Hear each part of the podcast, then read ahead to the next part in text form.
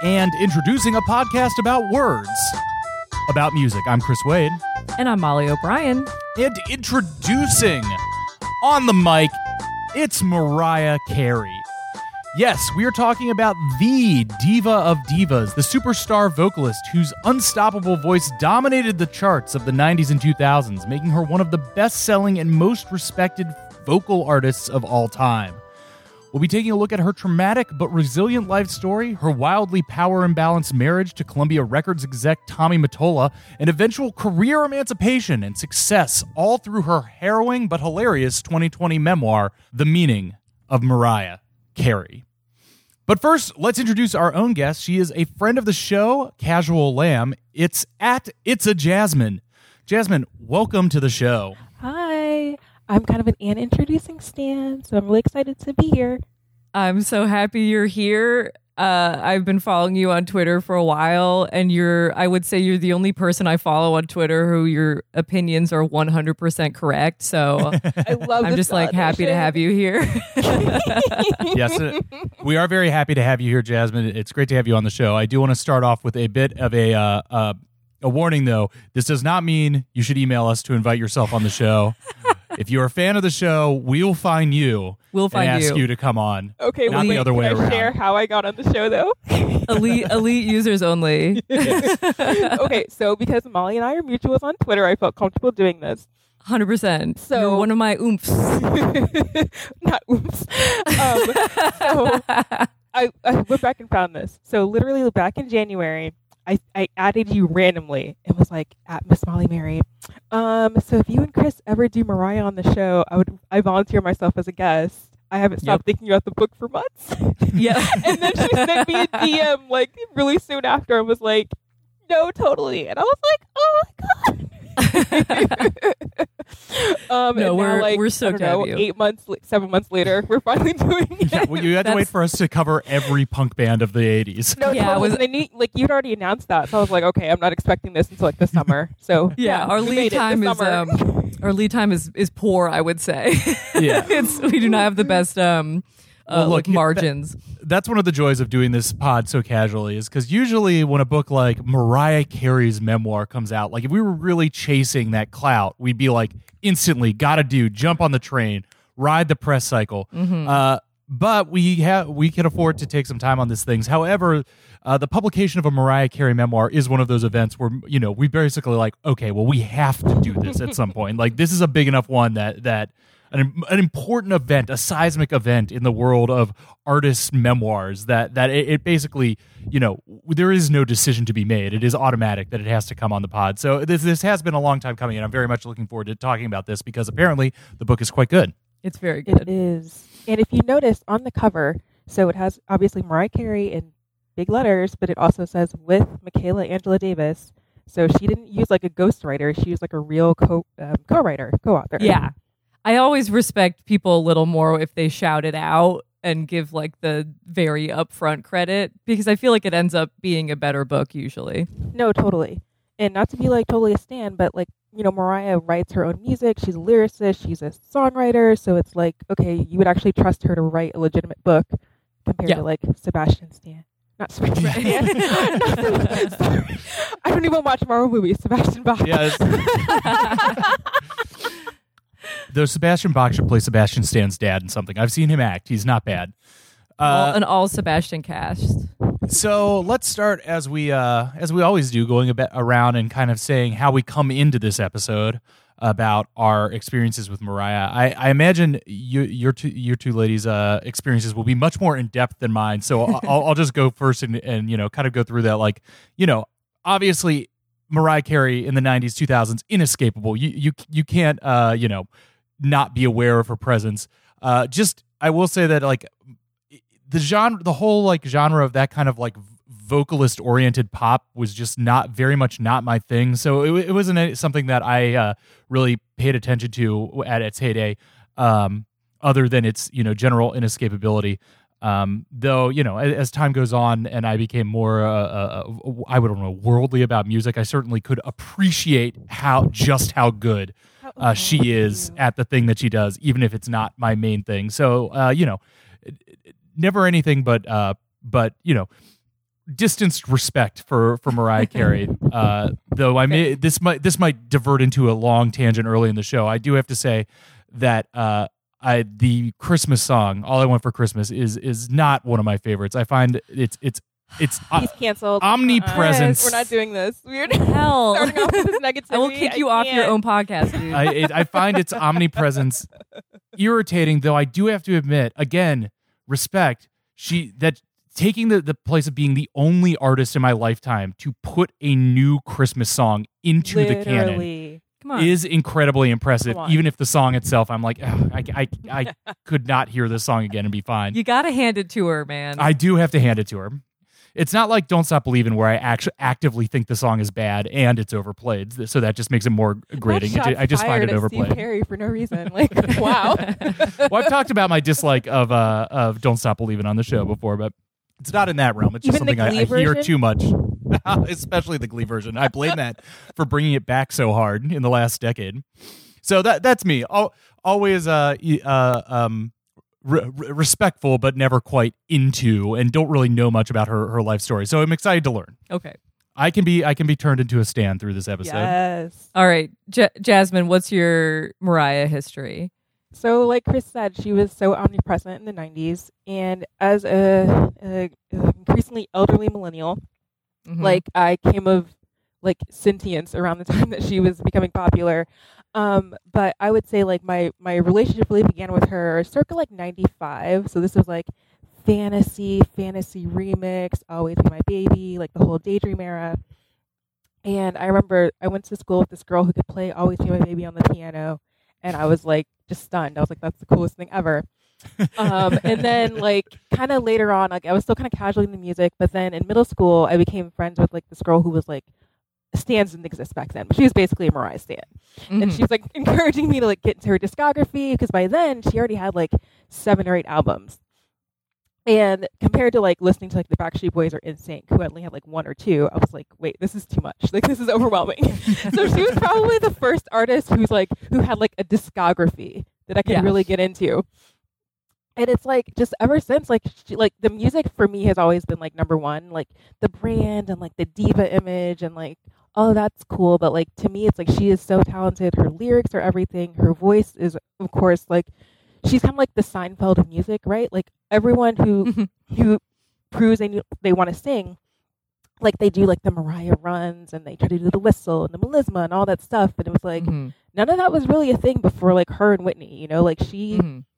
and it's like it seems so common and like mundane now, but it's like she was like a pioneer of that style.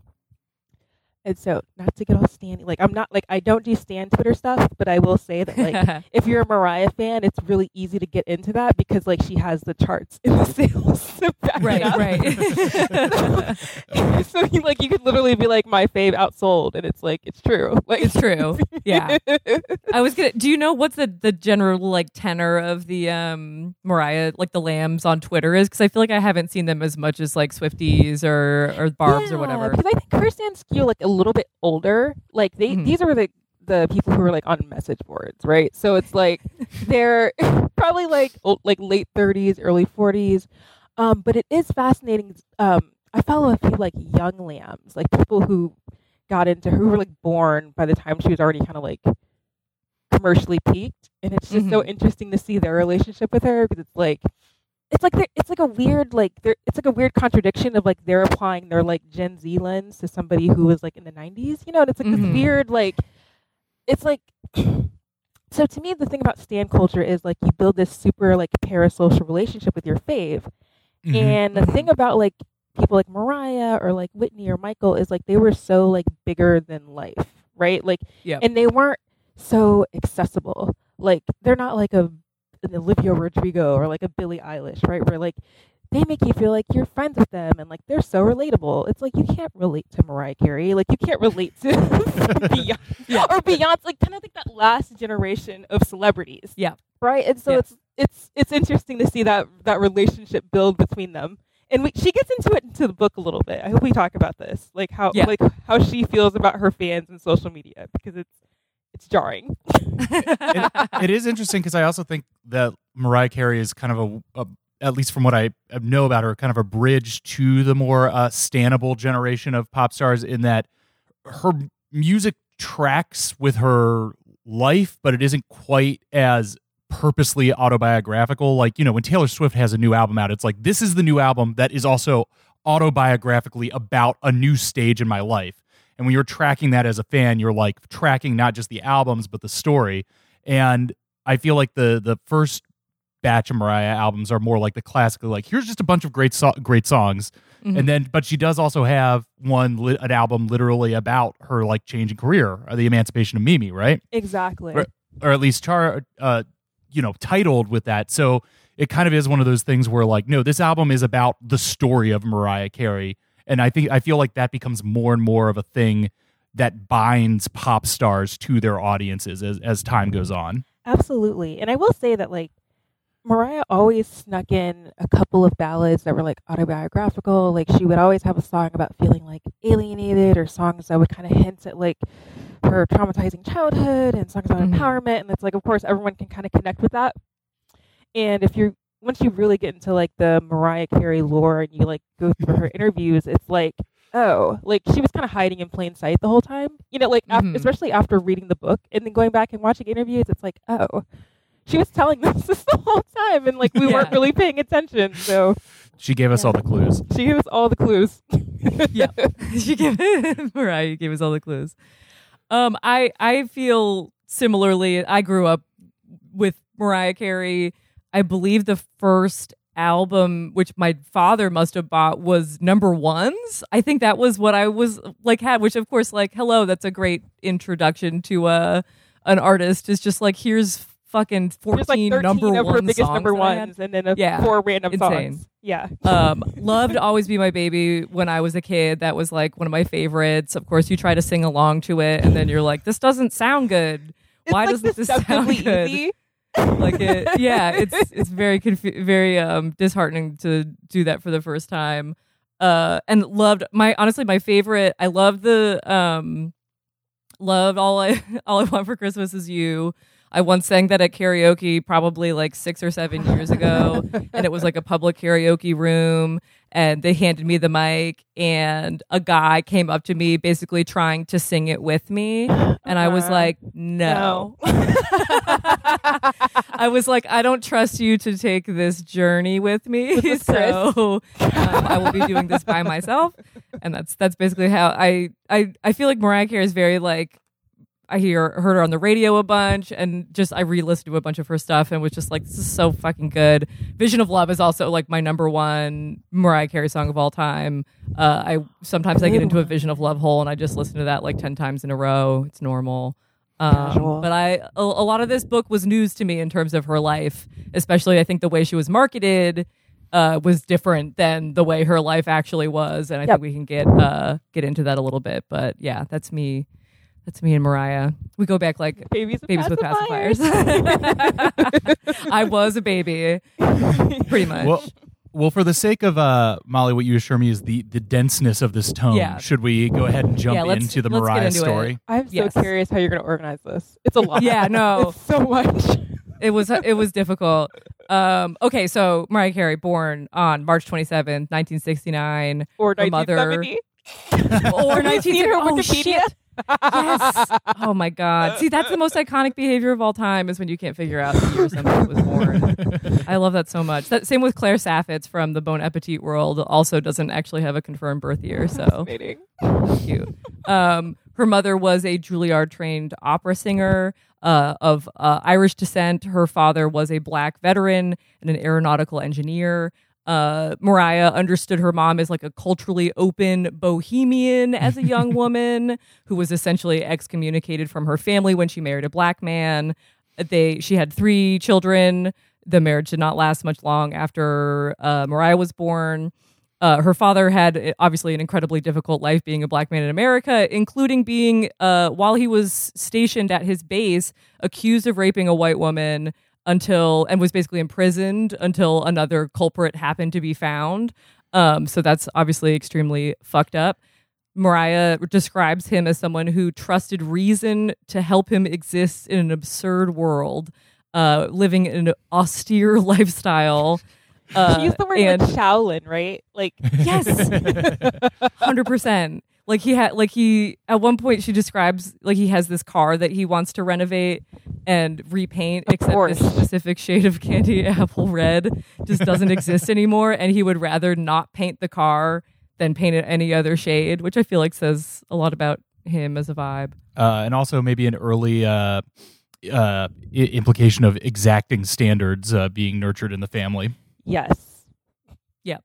Oh yeah. So obviously, fa- father has a difficult life. Mother has a difficult life by uh, marrying a black man and being disowned. Uh, she has yeah three kids. Mariah has two older siblings, a sister Allison and a brother Morgan. And the way she describes them, she says the two of them had a similar energy that seemed to block light.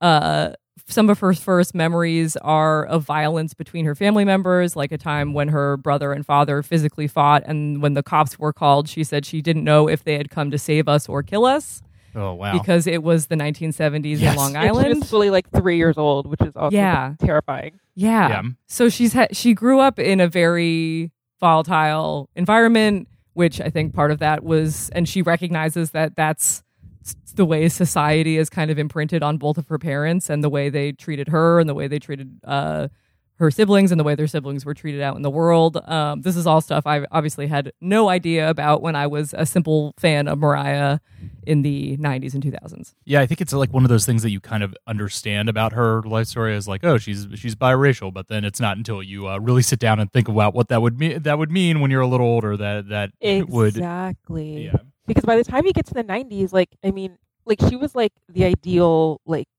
for, i don't know like manifestation of like womanhood right like she was ambiguous and she had like the wavy hair and Mhm.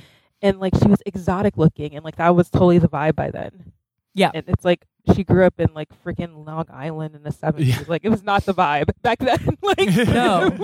No.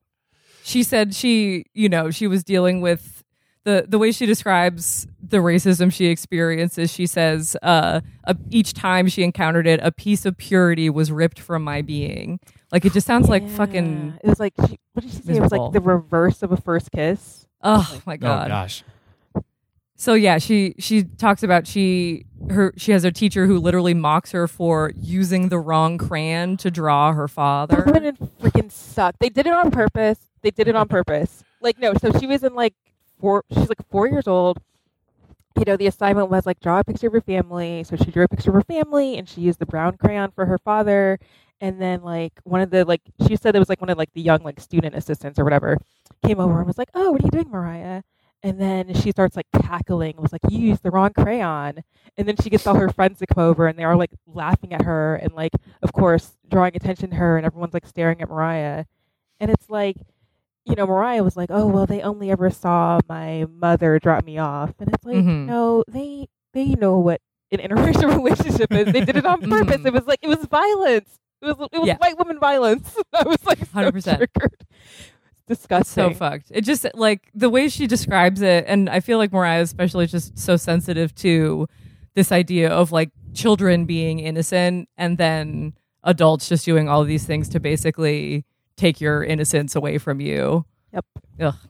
Um, and then meanwhile, she has she's experiencing this basically colorism kind of within her own family because she's lighter skinned than her siblings, Okay, and and so she's passing in a weird way. did you but see then what she's her siblings look like? Did you see the pictures of her siblings? Yeah, It. okay, I like I know racism is completely illogical, but all three of these children are very light. Like it's not like there are some families, like some interracial families where it's like there's like a wide color spectrum, right? Where it's like one Mhm. sibling is like Lupita Nyong'o and the other other sibling looks like they're like Irish and it's like there's there's like very little difference between the three of them Mhm. to me. Just Yeah, right. from what I've seen in pictures. right. But it's like I do think a lot of it was because, as Mariah said, like those two grew up and like their family was still intact, right? Like their, their mom and dad were still together, and so it's like they got the full force of like what being ostracized for being part of like a mixed family looks like. Whereas by the time Mariah came along, like her parents were already like practically divorced, and like she was like the blondish looking, like kind of white adjacent looking girl with her white mom. Mhm. So it's like, oh my god, all these dynamics were so. I think she did a really good job of kind of capturing like how like ridiculous it all is, but also like how so many little like racism manifests itself in like these little stupid like nuanced ways. That's kind of Mhm. like it. I don't know. I just I, I just felt really sorry for little Mariah. Like just reading it was so Yeah. sad and hair. Oh, we're gonna get into the harrowing parts, but Yeah. it, just Right. It's just like the li- you're so right that just like the dumb things that clearly she still re- like you just remember because not that much stuff has even happened to you in your life because you're a baby. totally. And it it also seems like her the span of her lifetime is a time when even the idea of being biracial is like a fully recognized concept that is like maybe its own category as opposed to you know from when she was born to around when she was born and growing up it was like no you you we need categories for this thing you get you get to be one or the other uh, and so you know those Mhm. subtle gradations ca- carry much more weight and yeah and then I mean, I, I'm sure we'll we'll learn more about her hardships in the '90s, but yeah, that, that transition into the '90s and 2000s is like, oh no, no, no, this is its new category of things, and then even to now when it's like, okay, that will even in the pop star world, maybe that can even be an asset in some Mhm. ways. Ariana Grande. But that is like, the, yeah, but that's like the the scope of her life is is that the arc of, of accepting Mhm. that kind of thing. No, totally. Because it, yeah, from like 1969 or 70 or whatever to 19 to the 1990s, like everything changed so quickly and so rapidly, and it was like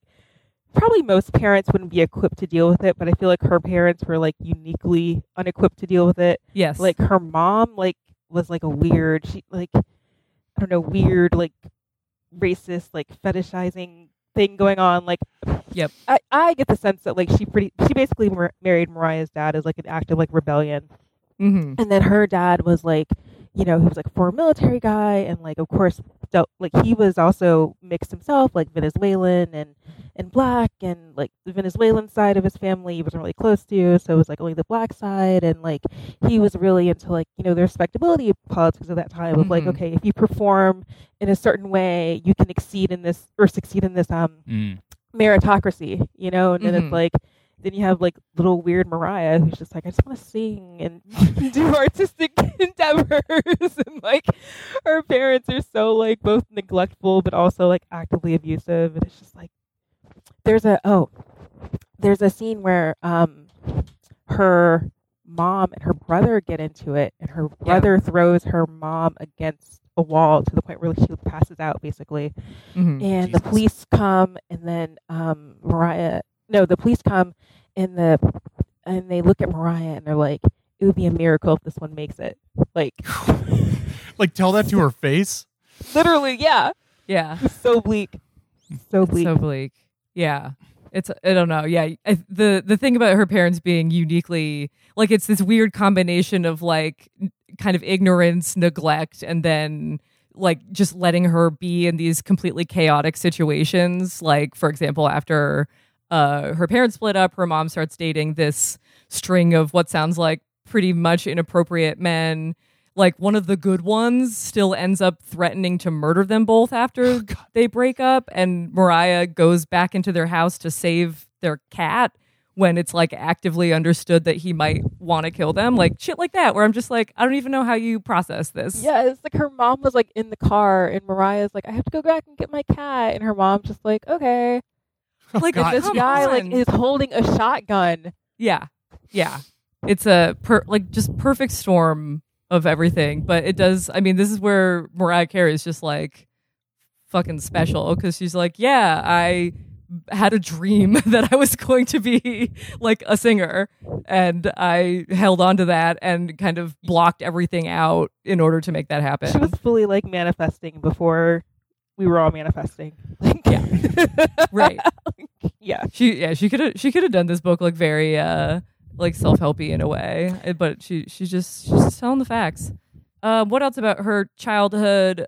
There's you know besides her her mom kind of keeping her in this uh sense of chaos. Her sister has an even like crazier story in some sense. Like her her older sister is 15 years old when she gets pregnant by a a soldier member Yes. of the United States Army Yeah. Uh, so they moved go- to like the Philippines or whatever. they moved to the Philippines and she has the baby and then she comes back a few years later, and like the they don't really say what they say what happened. to Oh, speaking of her parent, their parents being insane, her mom is basically like, "You should get an abortion," and her dad is like, "Oh, you should have the baby as long as you get married." It's like, So, so wait, did the entire family move to the Philippines, or just No, the just the uh, si- sister. the sister The and the, sister the, when when she's she was a like military husband or the military Yeah. boyfriend? yeah, Yep. and they Yeah. did they did get married somehow. right. Yeah, But yeah, dark. Mariah basically is like, I don't know what happened for those few years, but she came back, and there was also a situation where uh, they had to basically split up between family members, where uh, Mariah's brother couldn't live with his dad because they were kind of diametrically violently opposed. Mariah wanted to live with her mom. Allison felt kind of betrayed and abandoned. Um, ended up uh, falling into like drug addiction and prostitution, and then turning that attention on Mariah when Mariah is an adolescent, when she's 12 years old. So she shares this consecutive string of stories where, you know, Allison starts bringing her over to the house where she lives with her pimp. She's like basically plying her with juicy juice and snacks that she doesn't get to have because they can't Yikes. afford it at home. One day she drops off Mariah at her mom's house and literally offers her a pinky nail full of cocaine, saying like NBD, give it a shot. Um, she then uh, she calls her late at night over and over in basically drug induced hysteria, which leaves Mariah exhausted for school the next day. Uh, then there's a situation where uh, Allison's pimp basically picks up John. Mariah alone Disgusting. brings her to like a weird room where a bunch of men are hanging out and then to a drive-in movie theater where he almost assaults her kisses her again she is 12 years old uh, and it isn't if, if it weren't for someone observing them together an elderly white man and basically Im- kind of imposing his self on them right who knows what have fucking happened. And then finally not to keep piling on the trauma but there's a situation where Mariah and Allison are at her mom's house and their father calls and she tries to hand the phone to Allison to have him talk to her and she pours scalding tea on Mariah which gives her third degree burns and basically melts her shirt into her back and Her Mariah is top. incredible because she says I loved that I fucking loved that top and she It was like, a not only horrified white diagonal stripe top or something that she like loved. Oh, and you forgot the time when Mariah was over at Allison's house with her friends, and then someone gave her like a whole pill of Valium, yes and she passed out, and she has Yeah. no idea what happens. So yeah. So what I'm hearing is it's not just a bad father situation or a bad mother situation or a bad sibling situation. It is literally all spokes of her family are uh, causing trauma, anxiety from from ev- there. There there is no escape within the family life. Nope. And she talks about like when she's like three or four, like she starts like singing to herself, and like that's how she gets into music. It's like a way of like self soothing, basically. And it's like she has this particularly fraught relationship with her mom because her mom was a trained opera singer and like saw the talent in Mariah, and so like they would have like this this weird tension where like you like her mom would like totally support Mariah and like introduce her to like her cool musician friends and like you know encourage her songwriting and her piano playing and stuff, and then you know there's a time when they're like in the car and that song um somebody's watching me rockwell and michael jackson's playing and so her mom starts singing it in like this operatic voice and mariah like laughs at her and was like that's not how you're supposed to sing it and her mom goes oh well you'll never be half as talented as me or whatever and it was just like wow okay just Well, yeah r- rated Cool. true. That's not how you're supposed to sing it. Uh, that's like you know when uh like music. You if you've ever done like uh karaoke or something with somebody who actually like knows how to sing and they're like really put the the the exactly professional singing voice on the karaoke song and I'm like that's not That's I mean the I know point that you're good but that's Yeah. not how you're supposed to do it. Exactly. And it was like super like a, like a ton of like jealousy. Like her mom was super jealous of her. Did her mom And like hmm? work at all as an opera singer or did she just have the training? she actually worked she know. would do like voice lessons, but I don't think she was like really working. Okay. yeah. yeah. It was more like bohemian. Like she talks about, she like threw a party and booked booked Mariah to sing and had her sing. uh Oh God, like a Jefferson Airplane song. Oh, that was her sister who had her Oh, her sing, sister booked her. Yeah, sing um White Rabbit for her and her friends. they did like a like a séance. And Mariah was fully like seven years old and was like, "This is weird." Like, Yeah. it's yeah it's one of those things where i'm like I, i'm always convinced like especially like children of artistic parents like you do get a kind of a weird advantage in life because encouraging art in children is something that's i don't think universally done and, and so when you find that that's really great but then when it's tempered with this just totally weird energy that basically continues for the duration of her relationship with her mother which is like she's jealous you know there's later times where she basically gets drunk at uh like fancy events that Mariah brings her to and freaks out and like oh it's just like such a negative energy. and then her dad was like kind of shady because it's Mhm. like you have the sense that he was kind of like absent for a lot of her childhood. Like she talks about how you know they used to see each other every Sunday, and then that kind of got less and less frequent over time, and like it was like such a chore for him to pay for like part of his uh part of Mariah's like uh performing arts summer camp thing. Like that was like her like her Mhm. one big like splurge. And then like she tells a story about how after it was after her first album had come out and like she was selling all these records and she had gotten two Grammys and like she was talking to her dad about it and he goes like oh maybe you should become um, a producer like Quincy Jones so you can win more Grammys and it's like and she like in the book she's like oh okay you want me to become like this super well renowned way more experienced super talented like extraordinary producer Yeah, Quincy right. Jones Like, a once in a lifetime Yeah. dude. Am I not have I not done enough? like right have I literally not done enough Yeah, just it's about two vocal Grammys, and then like now I need to uh, like actually be producing the music. By the way, the Grammys are a scam. You know, she's only won like five Grammys, and they've all That's been like, insane. yeah, like she got, she didn't win any for like Daydream. Like she, like it was basically like after her first album, she didn't win any until like I want to say like the Emancipation of Mimi, and they gave her like three like R and B Grammys. And Yeah. it's like oh, okay, like The Gram- like she didn't Grammys have like s- the biggest song of the decade with like the We Belong Grammys Together. are so ridiculous. It's like anytime you like any given year when you go back to and look like what actually won the Grammys that year. If, if it's more than like five years ago, you're always like, this is a j- this is a joke. This is a, this is a piece of comedy. it's like U2's like 38th album that no one cared about, or like Yeah, Alison Krauss, or like yes, Alison Krauss, Grammy Queen. we need must have like 18 Grammys. Low we need we need to focus all our energy on getting Dave Grohl his 30 second Emmy yeah. Emmy. or Emmy, sorry, Whatever. Grammy. Yeah, whatever. Let's get him to EGOT. Enough Grammys for he him. uh, he would, could easily do it. a Foo, I was supposed to say Foo Fighters musical, and I'm like, I'm not really sure how that would work, but if anyone, I don't know, but have- Best of You would have to be in it, and I would watch Yeah. the crap out of that totally. Uh, they they have the songs. I mean, just write write a simple. They do it like "Moving Out," the Billy Joel musical, and because Dave it's Dave Grohl music, I'm sure it would win a Tony. Sure. That man cannot stop winning awards. Yeah, they love to they love to to la- laud him. Laud.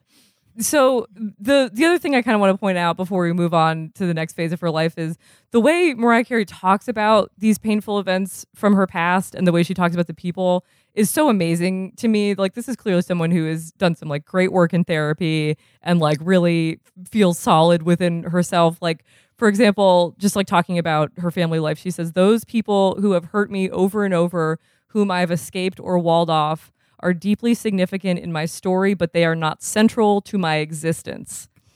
And then she, uh, a bit later, says, It's taken me a lifetime, she's specifically about her mother, it's taken me a lifetime to find the courage to confront the stark duality of my mother, the beauty and the beast that coexist in one person, and to discover there's beauty in all of us, but who loved you and how they loved you will determine how long it takes to realize it. no, totally. It's like she's, uh, she's done the work. Yeah. Yes. It's very that, that is uh shockingly uh well put and uh reason for one of these memoirs for us, which can you know verge from from just lists of grievances to uh to I on one end to I would say this on the other. yeah. But it's interesting because you know a lot of people were saying after the book came out that like, oh, she didn't take enough accountability, and it's kind of like a lot of the book was just her recounting abuse and trauma and exploitation, and it's like, what do you want her to be accountable for? You know, like Yeah. what do you like? Oh, when she was five years old, she should have been like better. She should have been like a better daughter. Like, what do you want from her? Right. That makes no sense. I'm sure there or was like, oh, a lot she of stuff should have she been a better out. wife. So Tommy Mottola, Mottola wouldn't like abuse her. Like what? What are you saying? Right. When we were when Chris was figuring out the intro, he was like, "Should I describe their marriage as tumultuous?" And I was like, "Tumultuous is not even the right word for like what is like a total like whacked out uh imbalance of power. Like tumultuous implies that it's like two people uh causing Tu- waves. tumulting. Tumulting.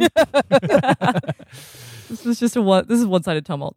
Um let, but let's let's move on into her, you know, the beginnings of her professional career. She's writing songs from an early age. By the time she's in high school, she's basically in the Long Island music scene. She's making demos. What did she's she doing say? like she was like a big fish in a puddle. yeah, which is so funny. I just like I love I love that energy from her. Um, she's like Well, I- getting I comfortable also in the love- studio. Yeah, Well, I also love the just the idea of the Long Island music scene because it is like New York's right here. So if you're in the area and you want to be a musician, if you really want to do it, you you would probably come to New York. But Yeah. if you're staying gotta in Long Island, you are in Long you are literally in the puddle.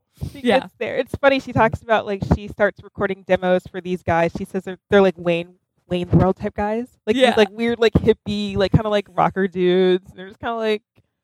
Okay, like she's good enough, right? Like, Yeah, they, yeah. like she'll sing songs for them, and in exchange they'll let her use the studio for a bit. But yeah. It's I appreciate her hustle, and then also just kind of her blanket dismissal of like pretty much everyone she works with in the early days of like I'm so far beyond like I'm just thinking bigger and she than was you. right. Yeah. she was. She has. We'll we'll talk about this in a bit, but she has really good taste. That's one of the things I kind of remembered is that she's. I feel like she's always had her finger right on the pulse of like what is like Mhm. good, hot, popular, and then that just like sells the shit out of it. So when she's with these Wayne's World guys, I'm sure she's just like, okay. I will say from there, even your brief sketch, they seem about like the most positive influences she's had or, or positive presences she's had in her life so far. Just uh, guys who might let her have some studio time. Literally. yeah. and she doesn't Uh, allude to anything like untoward happening in exchange Yeah. for the studio time. So yeah, Right. Yeah. The bar. The bar is low. The bar- but- in hell. a bar. Yeah, Um, but she she eventually moves to New York City. Also, the um the inciting incident for her moving is like her mom, I believe, either gets married or she gets she moves in with a guy, and she's like, "I'm out. Like, I'm not dealing with yes, this it was like some garbage bag of a guy, and she tells a story about how like they're all at like a restaurant. It was like you know her, her mom, the guy, like um, Mariah's nephew or something, and the guy Mhm. is like, "You two need to pay for your half of the meal." To Mm. Mariah and nephew, and and Mariah's like, okay, so she gives him like, you know, her last like wrinkled up ten dollars or whatever, and it's just like, I think that was like the final straw. She's like, I'm out. Like, Yeah. yeah, if I can leave, I, I will. So Yeah. she's she moves to New York. She's extremely broke. She says uh, something had to give. It was either breakfast or transportation. So she's deciding between uh, H&H a subway bagels. token and an H and H bagel. And she was like, a bagel could hold me over until three, but like a token would get me anywhere in the city. it's like I I was never that that broke living in New York when I first moved here, but there were definitely moments where I'm just like, okay, what's like the largest, densest, cheapest thing I can buy? So, and often it was it was bagel, so I respect that. But she I'm- she works at a sport she works at a sports bra a bar sports bra. Uh, she doesn't work at a sports bra. Uh, she works at a sports bra on Seventh and Broadway called Sports and she Mhm. wears a T-shirt that says "sports" on it across her boobs. Uh, Well, look, uh, Huey Lewis was very big at this time. Sure. well, before that, she was working as like a coat check girl, and like they were totally screwing her out of her tips, and she was only getting like a dollar a coat. Yeah, like- the- it was just so, it was like so janky and like so New York. Like to me, that's what moving to New York is. yes, hundred percent. Just And at the same time, she's like, day. "New York is so chic. It's so like gritty and glamorous. I just loved it here." I'm like, "Yeah, I know. It's, it's the best." and it, I'm sure whatever. I can't remember. Was her cribs? Was that a New York apartment? yeah, I want to say it was like Tribeca so classy. goals. I love that. Um, so she's she's grinding in New York. She's finishing her demo. She's working with this producer named Ben Margulies, who's I hate uh, him so much. helping him or helping her. And uh, he basically ropes her into a contract that he prints out from like a like music business for dummies. Yeah, like book. everything you need to know about music, and it was hilarious because it was like co-written by some guy who ended up being her lawyer later. It was like irony. It's like, well, That's look, the the, music first piece of advice that I need to give you is never sign any of my ev- any of my standard like contracts. like, it was a garbage contract. He got royalties off of her music basically from her first album through like 1999. Truly so insane. that's like half of her career basically. He got Yeah. royalties from. Um, and the- amazingly, the way she speaks about him again, she says, "One must pick one's battles wisely." And I wasn't about to come for someone who I had already left behind. I was on my way. I'll be eternally grateful, and I wish him well. Like this woman is the classiest woman I, I've ever. so I looked up his Wikipedia, which is actually hilarious because first of all, at the top you get the cita- the banner of like more citations needed. So it's like okay, clearly he wrote it, so he wrote it, and then it kind of talks about his early life or whatever, and then like three quarters of it is all about his work with Mariah Carey because that's like all he's done that's notable. and he and he did like one album with her, like her demos album. Exactly, and like a bunch of those songs made it onto her album, but then after that, he he worked for like Chaka Khan, and then like a whole bunch of like nobodies, and it was like I'm wow. sure at every uh you know backyard barbecue that he's ever been to after that he hmm. has been made sure to say go out of his way and say you know I produced the first Mariah Carey singles. Exactly. You just know he's insufferable. But I do ju- love I that lo- story because she talks about how she had seen like some like I don't think it was like behind the music, but something equivalent. And so she learned about like publishing and like owning your music. yes. And she was like she had learned about how the Beatles didn't own their music and she was like, Oh, wait, if even the Beatles are getting screwed, like I Yeah. can't let this happen to me. And so she did like she refused someone had like offered like five thousand dollars for like one of her songs and she was like, No, it's worth more than that. yeah. And so she, She- held out for like her real record deal. She knew her worth, which again, like, is the the prescience is Im- very impressive because most people at this stage of their career would just be like, "Yeah, sure, five thousand dollars. That sounds great. That's a lot of bagels." Absolutely. We've done like a hundred of these episodes. and can you think of one example of somebody going into the industry at like a teenage or early 20s age and and literally anybody that we've ever covered who has held out on their first deal for No. a better deal? No, like she was literally like, I want to, I want to be on a big label. I want to be on Warner. I want to be on Columbia. I want to be with like the big legacy acts. She Yeah. like she knew. Yeah. she knew what she was worth. Yeah, she's incredible. That's so she has she has this demo which she refers to as the demo cap capitalized uh, and she goes to a party one night her friend brings her says you got to come to this party it's for this guy jerry greenberg who is the president of atlantic uh, records uh, and she's hanging out there for a while like she's like kind of bored like indus- she's like what is this industry thing whatever and then meets this guy who says he he looked into me, not at me, and this guy yeah, was like they like Tommy they Mottola. locked eyes across the room, like, it was, like super intense. like he his eyes bore, bored into her soul and like oh he's the, the, the thing about Tommy Mottola that I think she only referred to them this him as this a few times is like he's creepy. He's like a creepy Yeah. guy.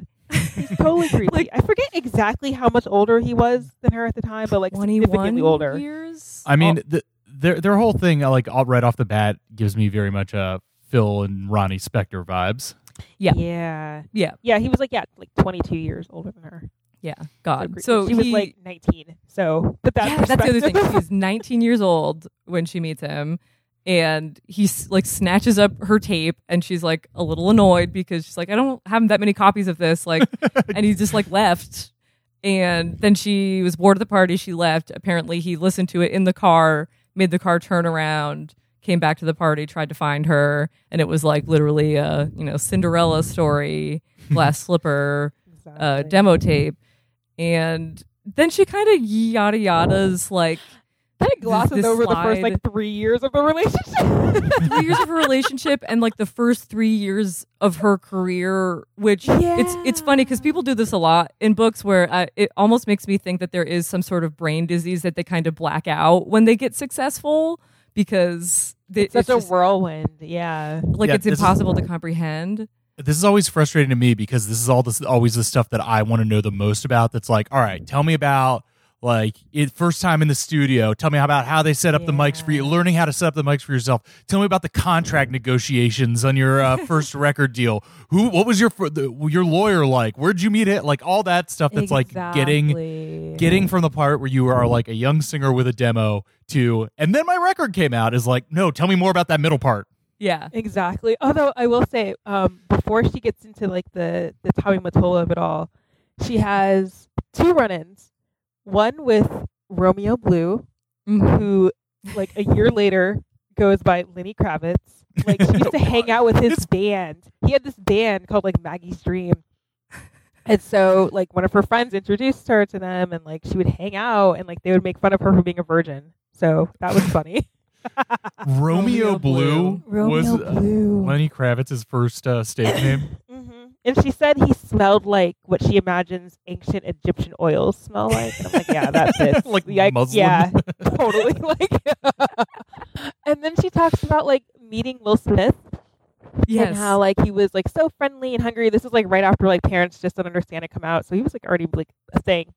And he actually takes her to Def Jam Records because that's where he was signed at the time. Mhm. And they're walking up to the building, and they actually run into like oh, how do you say his name? Like Lyor Cohen or whatever. He's like out there like just jamming the music. oh yeah. And then so they actually go inside, and then like she actually ends up meeting with like some random like junior executive, and she's like, "No, like this isn't this isn't what I want." Like, I don't. Yeah.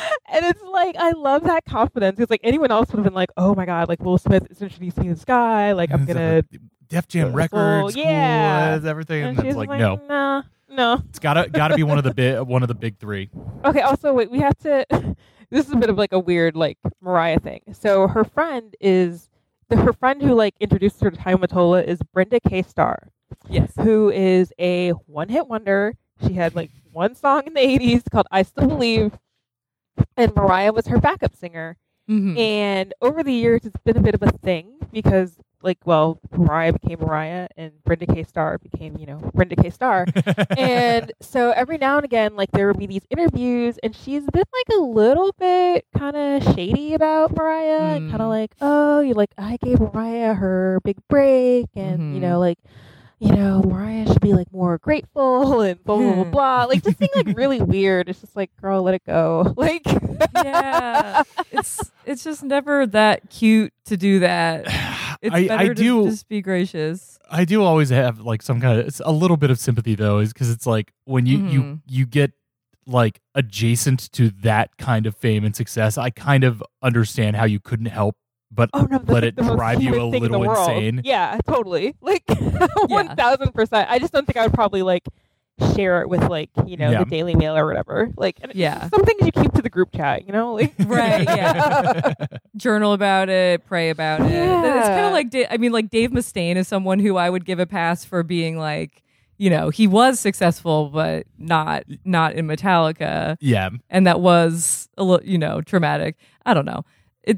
It, it. I just think Mariah has the right attitude, which she can have because she has like a zillion dollars and a. oh yeah, exactly. Like it's she's very just like, easy to be "Yeah, evolved. Yeah, yeah. It's it's real easy to have that attitude when uh when you're chilling the way she's chilling.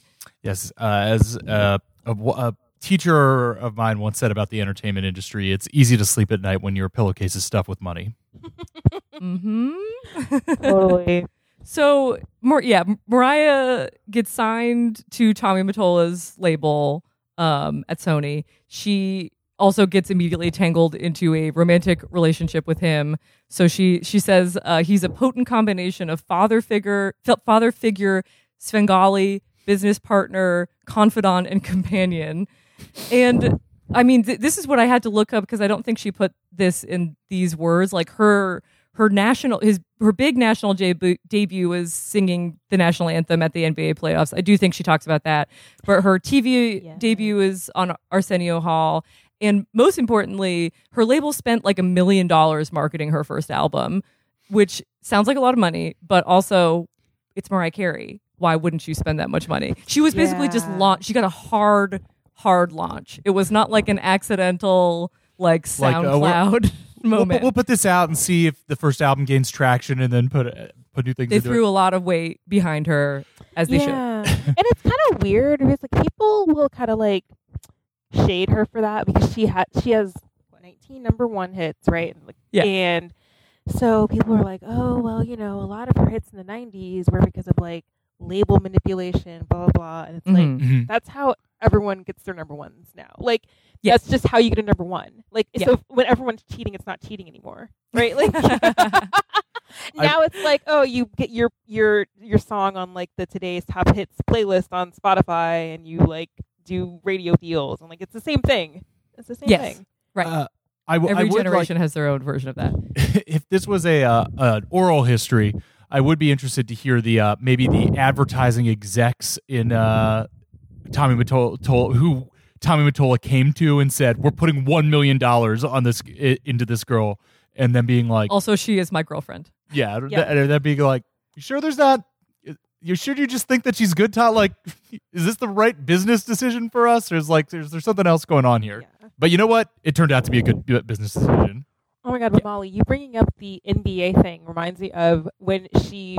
Okay, so back in the first part of the book, she tells a story about how these three white girls took her to the Hamptons and bullied her and called her the N word over and over again Jesus when she was like 13. And then fast forward to, you know, after her first album comes out and she's like back on Long Island with her mom. And she, she's so freaking petty. She has her mom like go over to the like these girls' house and they knock on the door and it's like the dad answers and he's like oh my gosh he's gone hollywood.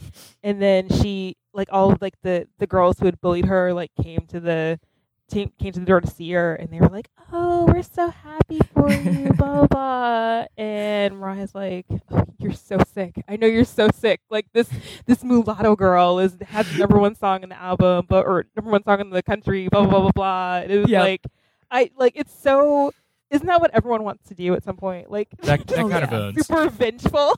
Yeah, Yeah. especially like driving all the way. To forget, go, imagine going back to Long Island voluntarily. Like, why? Yeah. exactly.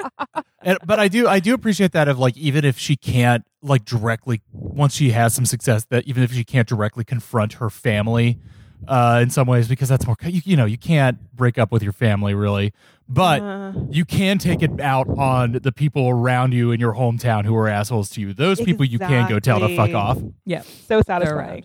Very all right so. I've got both the Arsenio Hall and the NBA Finals performance uh pulled up okay, uh, so we we, wanted do. to- So she does America the Beautiful for the NBA finals, and what does she do on her? She does Vision of Love. She right? She does Vision Vision of of Love. I, I think we should only have time to play one of these. So which ones do you do you two want? The uh, it's got to be Vision of Love. Uh, yeah, I gotta think Vision of Love on I know we're close to 9/11, but Yeah. all right, all right. So I'm gonna I'm gonna share some of this. Uh, but here is Mariah Carey performing Vision of Love on the Arsenio Hall show. I believe the album came out uh, 1990, but I believe this is a 1991 performance that was put out. So here we go. Thank you.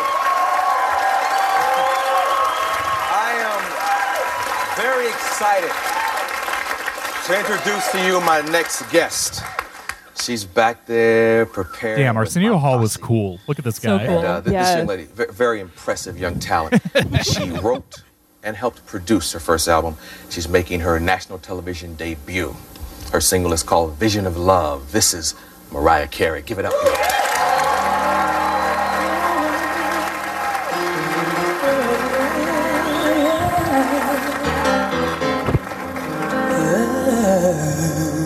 Like her little hand motions. Still probably getting used to being on stage. oh yeah, she was like she's a studio rat. She talks about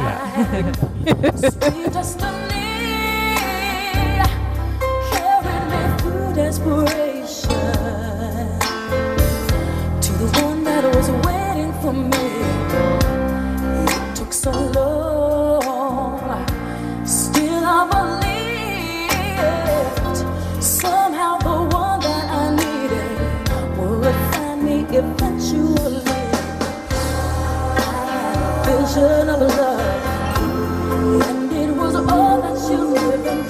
So we probably we'll listen to a little more of this in a chunk than we usually do, but that's the thing with these like great vocalist diva songs is that a perfect like like diva ballad like this like just keeps building in the per- impressiveness Yeah. of the vocalist. So you like kind of have to hit, listen to the whole thing to get like the whole scope of what she's gonna do on it.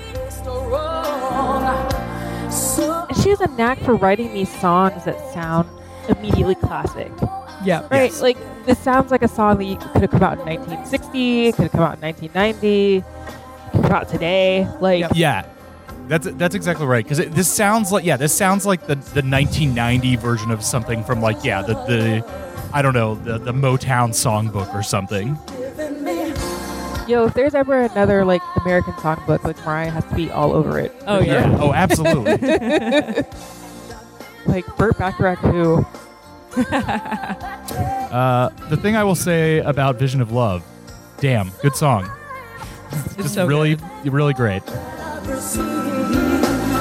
Yeah, and Mariah talks about how, you know, Tommy basically wanted to whitewash her because even by 1990, nobody knew what like a biracial meant, you know, and so Yeah. like, oh, you know, she has to she has to cross over, she has to be universal. Oh, that reminds me of um one of I think it was Atlantic was like, oh, they like they had like listened to her demo and they were like, oh, we don't want another Teena Marie situation. Basically, Yes. like they don't want another like woman who's perceived as white like doing black music, you know. insane, like insane. and especially, I'm sure you hear that and you're just like, "Li- do- "Have you heard me? like, have you listened to how how well I can sing? Like, okay,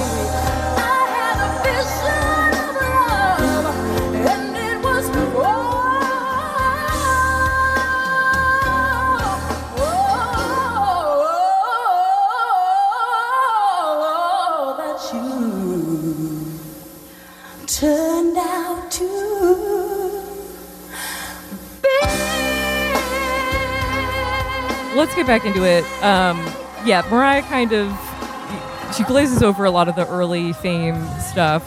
What she does say about Tommy is, uh, I would say probably the nicest thing she says about Tommy Mottola is, with all due respect, Tommy Mottola was just the bitter pill I needed to swallow at a pivotal period in my life. um, it's you know she basically acknowledges that she was vulnerable, still vulnerable as a young woman with her family. Uh, you know, leave, leaving that whole situation, dealing with the finances of, you know, becoming a pop star. And she basically treated him as like a protector, even though very quickly he became totally overbearing, spied on her, like was had an intercom system in this house, this like mansion that they built Sing, together sing. and was constantly like checking up on her being like what you doing like she just never felt like she could be alone and she described his presence as like uh, like humidity just like unavoidable Oh, gross. it was, it was weird because she talks about how like, she, she really glazes over their engagement. She's basically like, Mhm. okay, I'm about to be a wife. and she talks about how he drove her out to like Bedford, New York to show her like this 50 acre plot of land and was like, let's build a house here. And so she was like, I mean, by this point, like he was already abusive and she was already feeling suffocated. She went along with it. And so her whole thing was like, I'm going to decorate it and I'm going to finance half of it. And Yeah. so she talks about financing her own jail, which is yeah oh God. very dark and Yes. how like she yeah like she basically like half financed this house that had like this huge like surveillance infrastructure and like how oh we're gonna get to this the fry story oh I, I forgot about this one actually but let's talk about it. Oh my god. So so they have like intercoms and cameras all over the house. And this is this must be like what 95 96 so they're, they've already been Mhm. married for a couple of years. And she so she knows where the cameras are and where they're not. And so she and Jermaine Dupri and Da Brat and Xscape are all going to record they're, they're in her home studio recording a remix to always be my baby. And this was after the fantasy remix which we have to play um so she got her way to do like Oh, another yes. r&b remix and so she's giving Da Brat the tour and Da Brat the tour and she um she goes to like her fancy shoe closet because there's no, no there's no microphones there and so she's like do you want to go get some fries and Da Brat's like yeah, totally. And so they sneak out into the garage and grab one of the cars and they you know, they they escape and then like right away Da Brat's phone starts blowing up because the, all these like security guards have noticed that they're gone like Yeah. 2 seconds later and so like they pull out their guns and they start they're like interrogating Jermaine Dupri they're like where is she where is she where is she Oh God. flipping out, flipping out. And Mariah and Da Brat are going to freaking Burger King, not even McDonald's, Burger King, to get some of their garbage. Hey, I fries. actually am a big fan of the Burger King fries. I think that they have much crunchier, crispier fries at Burger King. Mm. Everyone can be wrong every now and then. It's fine. No, but um, they so they like they go to get their fries. They're like hanging out for like 20 minutes, and Da Brat is like, "What the fuck? Like you're Mariah Carey. If you want to get some fries, you should go to get fries. Like Yeah. what are you doing?" And so they all go back, and it's this, this whole big thing. Like I, I don't know if like Tommy wasn't there, but he was like he was out of the he was he was like somewhere, but like he was already on the phone, like flipping out, and like it was this whole debacle all because she wanted to like leave the house by herself. Like that's how bad Yeah. it had gotten. Like It's she insane. was like she was just she was basically shuffled around from like studios to industry parties to award shows to studios like she didn't have any kind of like friends or like personal life or anything like yeah. Even like getting to do the fantasy remix was like a whole big thing because Tommy Mottola being the racist that he was he was like he didn't believe that like ODB would be a good fit he was like he listened to it and he was like I could do that you know like super just super dismissive of hip and this was like 95 96 like hip hop had already like was a thing It was Like, this happening. Yeah. like the 80s you know like like he was talking about one time he talked about how like Puffy what was he Puff at the time Puffy whatever his name was at the time was like he was like Might have oh been straight out of Puff, Puff Daddy. Daddy. like yeah literally and Tommy Mottola was like he's gonna be shining my shoes in two years like Oh, just God. so awful so gr- just like an old Italian guy from New York like yeah. That is specifically funny to say about uh, Puff Daddy, uh, who uh, has has I don't want to say connived, but you know ha- has has schemed his way to be one of the most successful people in his field. Like, of, Yeah, he's of got all- success win mindset. Yeah, more he than does. most rappers. like it just not that you should say that about any ra- any rapper, but but of the guys in his immediate vicinity, you single out Puff Daddy being like, no way that guy's gonna figure out how to be successful. Is like you be more wrong, dude. yeah. yeah yeah the the attitude toward again just like that mariah knows where music is going and all she needs tommy mottola president of sony music to do is like let her be great. And he's like i don't like this hip hop and stuff. Like what the fuck? Exactly. Yeah, And she, So would, she- she would even say like so like in their personal relationship, right? He was completely overbearing, but she was like, when it comes to music, we're equally yoked. Because she Yeah. was like she was fully like fully like confident in like her abilities and her capabilities, but like she knew that he was like good at like the the creepy business stuff, like Right. label manipulation stuff, and like he even had a saying. He was like, "You do what you do, and I'll work my magic," which is like deeply chilling, but like Yeah. it worked. Yeah. Like it should be i'll work my magic and then you do what you do yeah, That's- exactly. that is art versus business no offense Exactly. to business sorry yeah. I mean the the the house thing and all the intercom system and the feeling of a trap. And I mean, I said it before, but this is like every part, every Phil part of it is recalling the the Phil Spector part. totally Yeah, which is weird that you know there's I feel like there's a um a a, a kind of blueprint cu- for every type of career in the entertainment industry, even a, abusive Svengali husband. one uh, producer. thousand percent. Mhm. Like there's so many. Oh my god, like, there's there's so many parallels to so many different people. Like when Yeah. you read this book, like you get the Britney parallels. Mhm. You're gonna get there around the breakdown, and like you get like the the the Michael Jackson of it all because like Michael Jackson had his own contentious relationship with Tommy Mottola, mm-hmm. and we're gonna get into Mm. like the whole like sabotage. But like it's just like yeah, the music industry has like three plots. Like Yeah. that's it. three storylines. like pick your favorite. oh, that's so true Yeah, and it's like even oh wh- well, I guess to me one of the more disturbing stories was when like she was like what two or three albums in, and she was doing a show in how do you say this? Schenectady? Schenectady. Schenectady. yes. And and she was like they're they're pulling up to the venue and like there are all this like all these like cop cars around and oh security. And she's like what's going on? And she's like it's for and like her team is like it's for you. Because like all these fans were here to see her.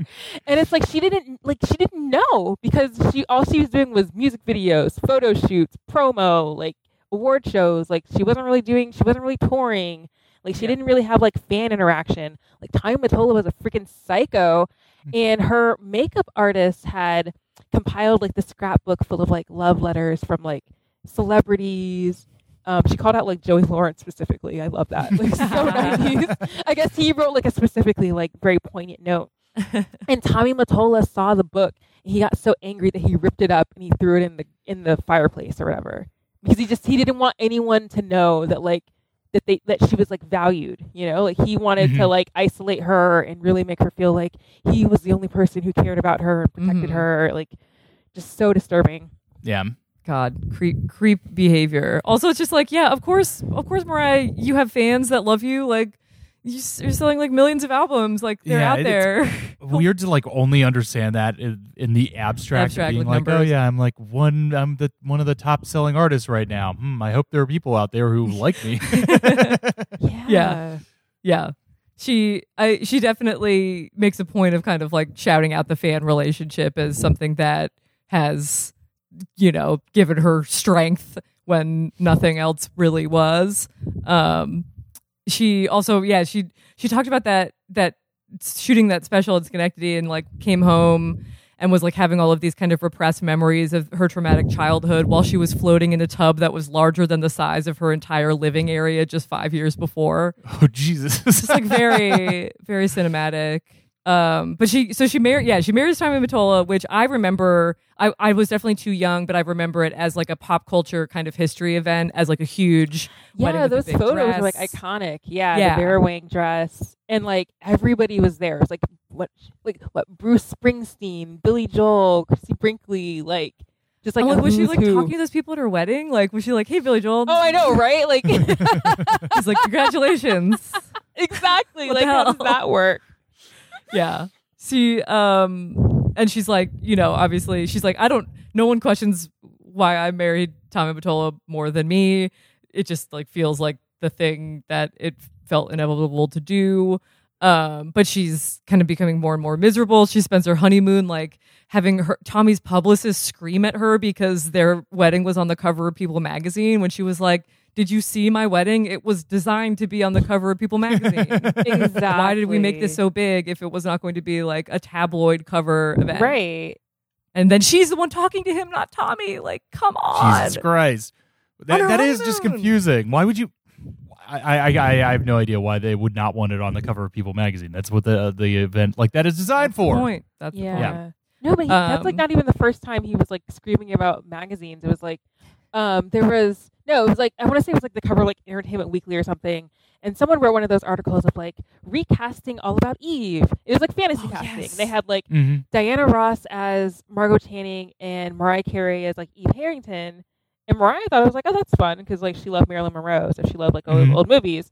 And Tommy Mottola like looked at the cover and was like, absolutely not. And it was like, you're what? like, Yeah. what do you mean? Mad like, it about was just like a- fantasy casting. nothing. It was Yeah. nothing. Ridiculous. And then he Um, like cancels Thanksgiving. God. Thanksgiving is canceled. Like he gets upset, like, and he's like, the the description she has of him, like, he literally like gets up from the table and is like walking around fuming. I'm like, you sound so ridiculous. Like, I understand why it's something to be genuinely afraid of and upset by, but also like, get it together, dude. Like, come on. Yeah. That- I mean, like, that is the thing. we were saying like tantrum. Yeah, we were saying like uh, all there are only um you know th- this is a very familiar story but in the specifics of how each of these guys can be insane like this it's always like shocking forms of childish depravity Yes. Mhm. Uh, Childish. just like the perpetual uh tan- yeah as you just said tantrums going on on about all these things where it's like weird mag like being mad that she's like featured featured in magazine covers because you're what jealous of entertainment weekly in 1991 or something come on dude Yeah. Um, should we listen to something? Should we listen to the fantasy remix? Slash, are you able to play music? Oh. Uh, I, I made it. I made everybody able to play music. So Molly, is there any way you can pull up the fantasy remix? Yes. This intro is like one of my favorite things ever. Yeah, it's like you just know it's about to get epic. Like,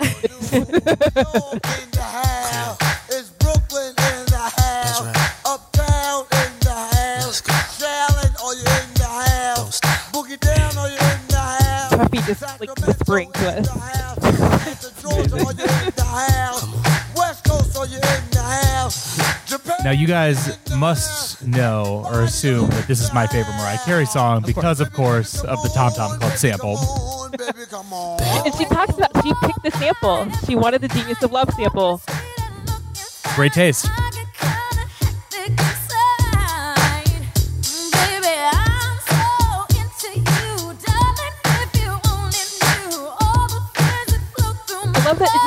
Matches up the original, right? Like mm-hmm. it's just, ugh, Yes. so good.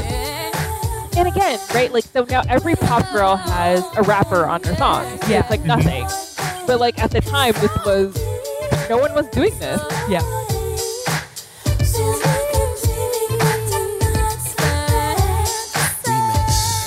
Remix. Just gotta let you know. Remix. I mean, people in the 90s were really talk to us. constantly reminding Yeah. you that it was a remix. it was sort of the this is not a test of the 90s. A- am I correct that there are, and perhaps contained in this memoir, um, fairly notorious uh, stories of um, ODB recording this this feature? Yeah. Yes. Is And, this what um, we're doing the like- video specifically? She talks about recording or recording the video. She she calls him. She says that he's in drunk uncle mode. he arrives to the shoot in full blown drunk uncle mode. Yeah, I fe- and I feel like I mean I, I don't know if it was for this feature specifically, but there are just so many classic ODB stories of him like, you know, this the recording is scheduled at like 6 p.m. and he arrives at like 11 p.m. and then needs to like drink an entire bottle and then nap for three hours and finally it's like two in the morning and he gets up and records the entire thing in like one take and then it's perfect and he leaves. You know, And I think I- I don't know if totally that's for- aligns with Mariah. She's like she's a total night owl. Like she's like you know oh get to the studio at like 10 p.m. leave at like 8 a.m. kind of person. Yeah. so like she was totally on the same wavelength. I think she talks about. I can't remember if this is in the book or one of like the promo interviews where she she talks about how he gets to the set. He's like of wasted and like he um, he doesn't like any of the options available, any of the clothing options available on the set. So like he like makes a run to like the Dollar Tree or whatever to get the mask and to, like, you know, stuff. And then So like good. he does the shoot like in like you know one take and it's perfect. Yeah. It's It's like harnessing chaos. That's right. Old dirt dog, no liar. Keep the fantasy hot like fire. Jump, jump, let me see you do the stomp. Girls, let me see you shake your rump. Fellas, get it from the back and pump it. Let's do it, do it, do it. I forget if I mentioned this on when we talked to Chris Frantz, but I remember being at a. Uh, I think I've told the story on the, the pod before. Being at a, uh, a Chris Frantz and Tina Weymouth talk back a while ago, um, and somebody asked the question, uh, "What do you think of the Mariah Carey fantasy song?" And they were like, "I mean, are you kidding me? That song put our kids through college. Of course, we love that song." Uh, I love those kind of stories. Mhm. Yeah. Yeah, Th- that, I mean that that must have been great great to get that news. yeah. exactly. yeah, I mean I, iconic mid mid 90s songs while she's still Yes. in like, you know, marriage crisis mode. Uh she also shouted out she made like an alt rock album as a way to blow off steam. Uh, and like she talked she just like did this whole thing where she was writing these lyrics that were just very kind of like Alanis Morissette jagged little pill style and I found I like she ended up having it recorded with her friend oh. yeah. and it was under the band name Chick and they they called the album Someone's Ugly Daughter Yes. and like Oh my some of God. this stuff is it's perfect. So when this when this came out last year, people found like the videos on YouTube and they've been out there for like a decade. Like, yeah hiding And in it's plain like they had like, you know, 2000 views or whatever, like no totally under the radar. And then like come like October 2020, it's like all the lambs are in the comments like, "Oh my god." So, so wait, she like wrote the songs and then just got her friend to record. yeah, and she does She's like, not on the recordings, but her friend is like doing vocals. she does backup vocals. yeah And I think like I think she actually did record the songs, but I think when they actually got released it was like her friend's version. And Yeah. but she said she said that she has the originals with her vocals and she was like teasing like putting it out and it's like I would die I mean, I just love a chick, someone's ugly daughter is like a perfect parody, slash Parody. tribute slash send up to like that era of exactly. like the uh, yeah. And Yeah. she was talking about how, you know, like she like It's she a had to funny be joke. so manicured and perfect and like all the, the conservative dresses and like, Mhm. you know, perfect respectable femininity and like she was like and these white girls get to run around in like their dirty slips and their Yeah. funny mascara and it's like it's not fair. yeah that is oh my god it's so true uh may- maybe i'll pipe in a little a little chick uh in the in the edit but Yeah. you know her her marriage is falling apart kind of continuously. She goes to couples therapy with Tommy. He, he suggests it. He Yeah, he- suggests it. it, which again again is like I don't know what he was. Maybe he just thought that it would be helpful, but and it was helpful to her. I think it was like an ego thing. Yeah, she. I, she- I can also only imagine it has to be like a Don Draper situation where he's then like calling the therapist afterwards and like it, comparing notes. No, like it's like somebody on his payroll. Yeah. I think she had neutrality, which was useful. But she she literally described her. She was like, yeah, she's like uh, Melfi from The Sopranos, only, uh, only my sh- shitty husband instead of Exactly. um, no, and, it she- totally backfired. I love it. Right. So she suggests she's like, Mariah needs some freedom because this isn't normal. Um, maybe she could take acting classes in the city because they're living, uh, you know, in Bedford full time. And so Tommy begrudgingly lets her take acting lessons. She get then she's you know feels sort of free doing this in and of itself, but then she secretly gets an apartment in the building adjacent to her acting classes, so that sometimes she can just stay in the city by herself. Which I'm just like, clearly this this chick is yeah, so she'd be like, I'm really tired after acting class. I'm Yeah. Oh, and I think like I'll just really stay in the sad city tonight. you know Mariah like loves New York. Like she's like Mhm. the embodiment of like Empire State of Mind, like one thousand percent. And so yeah, like she would talk about like those long car rides back up to Sing Sing and how like it was just so depressing and like miserable because like they would either be like riding in the car in silence or like he'd be like humming along to Frank Sinatra. And it's like God, both of This guy suck. sounds so, like he sucks so much. Oh my god.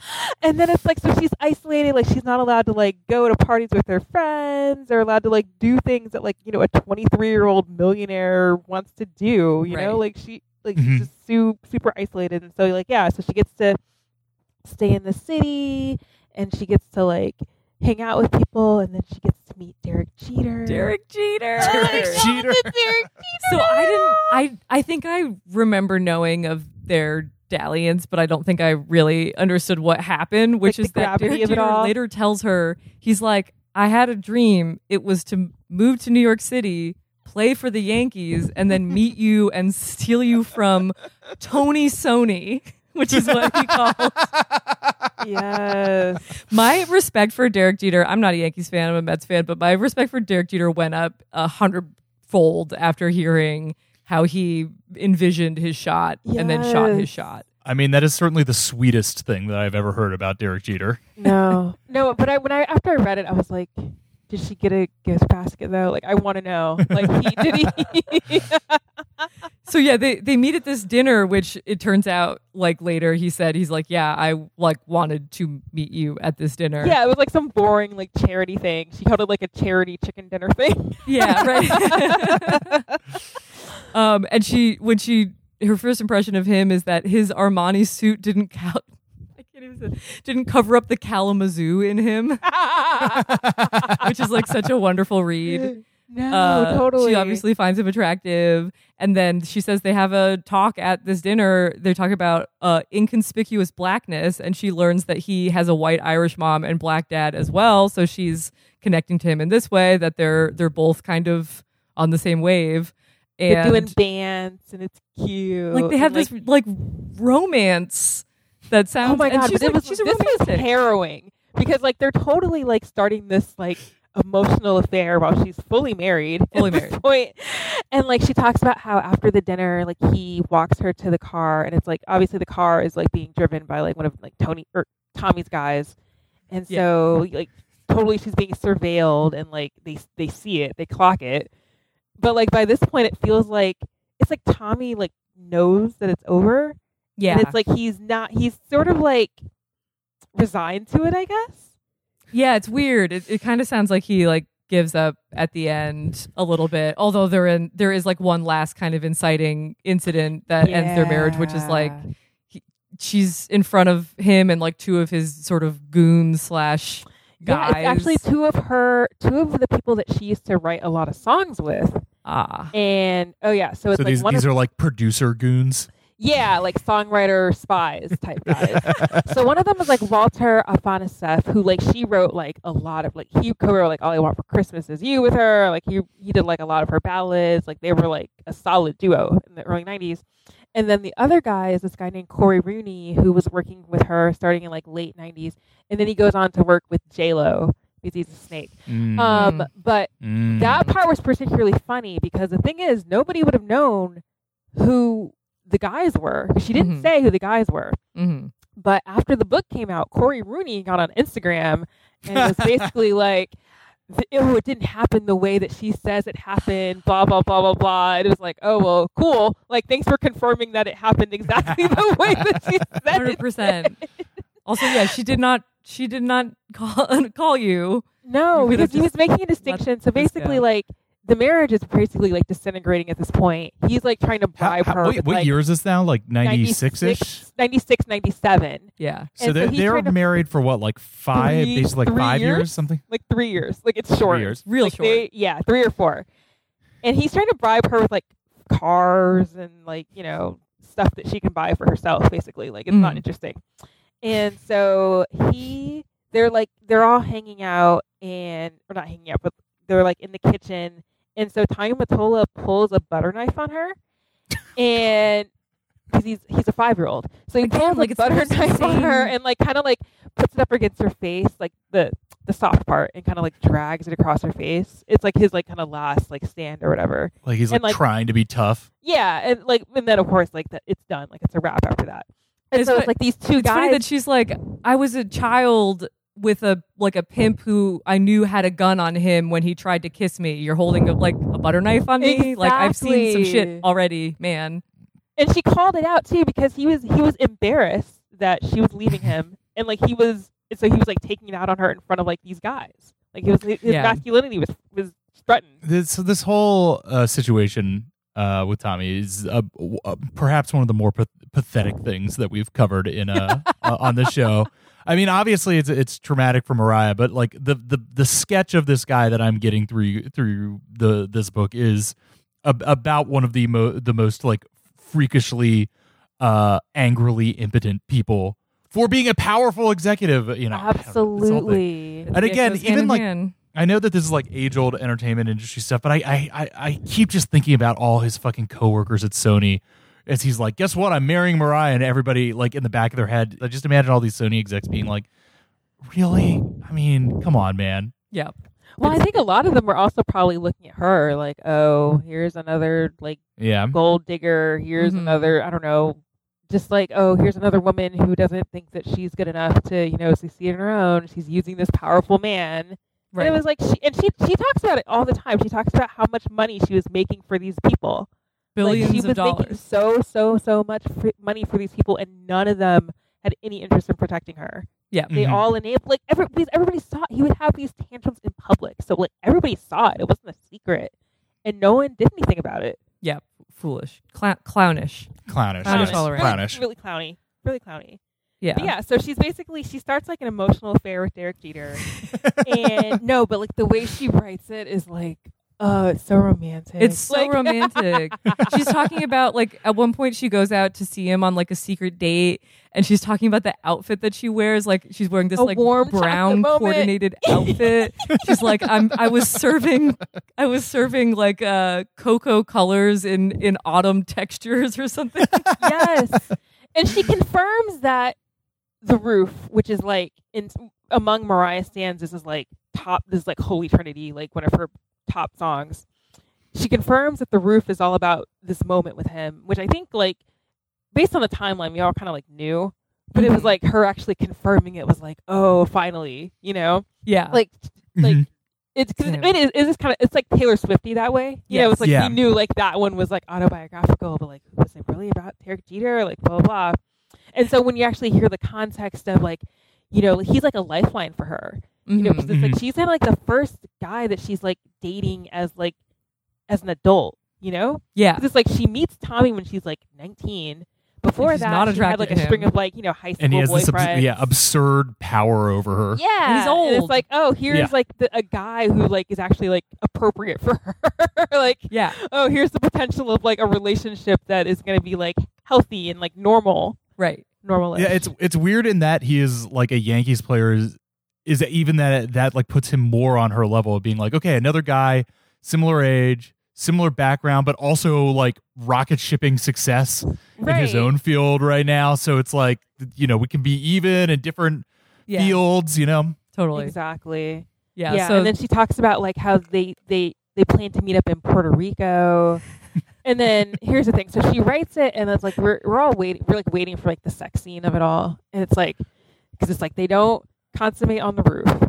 They don't have they don't have sex in Puerto Rico because like she's still married and she's like she has to you know keep her vows or whatever. But it's like they have this steamy night in like some some amazing resort in Puerto Rico, and it's like oh my god, it's like it's like building up, building up, building up, and then it's like the actual divorce from Tommy Mottola is like kind of anticlimactic. You know, Yeah. it happens, and then it's like they finally consummate it in Tampa because he's like doing spring training or something, and it's like, are you freaking kidding me? Like beautiful Tampa. wonderful, beautiful Tampa, Florida. in like a ho- like I don't know, it wasn't like a Holiday Inn, but like it sounded super like generic. I'm sure is they so- put the Yankees up someplace pretty That nice in Tampa. so fucking baseball, though. Is like you could be like on out at dinner in New York City, greatest in the world. You could be in Puerto Rico, making out in the on the beach, and then it's like, well, uh, you know, spring spring training is starting in April, and uh, I'll see you in Tampa, I guess. Stay at the Literally DoubleTree. just, Like, ugh, not even Miami. Like, yeah, yeah. that's that is that's ba- that's But huge yeah. baseball energy. So well, I'm sure. I'm sure it was gratifying for both of them, nonetheless. Oh, totally. Because I'm pretty sure this is like the first guy she's had sex with that she's like attracted to, which is so sad. Because she's So fully sad. like 27 at this point. Like Yeah. she's like, She's she's she's she's getting on. yeah. And it's like they have like this, like they have a cute little fling, and then she basically is like, he's kind of dumb. She doesn't say that, but like she's like, oh, you know, like he doesn't, he can't, he really keep up intellectually, you know. And it's kind of like, Yeah. uh, But she does write some of her best songs about him. Like she writes "My All," which is like Ugh. this beautiful yearning song about how she'd give her life to have just one more night with him. Like it's all just so dramatic and Yes. uh, so perfect. He's a he's a baseball himbo. We we love him for that. I again, this is the, about the most uh, amount of uh, affection for uh, for Jeter that I Derek Jeter that I've ever uh, uh, felt in any Sure. way. Yeah. Oh, she talks. Oh my! I have to talk about the song "Honey." Mm. So, "Honey" was like the first single from her album "Butterfly." So this is like her post-divorce album. This is like she's sexy. She had, it's like the iconic video where she's like you know jumping off the yacht and like all this stuff. And the first time she plays "Honey" in front of Tommy, he's like, "Oh, I guess you were inspired, weren't you?" Because it's a super like sexual, flirty song, and Mhm. it's all it's about a facial. By the way, like it's one thousand percent. And I say that because it's like controversial among Mariah fans about what the song is about. Oh and it's God. like this like look at the lyrics. The song is like it's like honey when it washes over me, like sugar never ever felt so sweet. It's like, oh my god, like she's writing about Derek Jeter's Oh my god. giving a blowjob to Derek Jeter. Like I bravo never thought about it Mariah. this way. But it's also clear.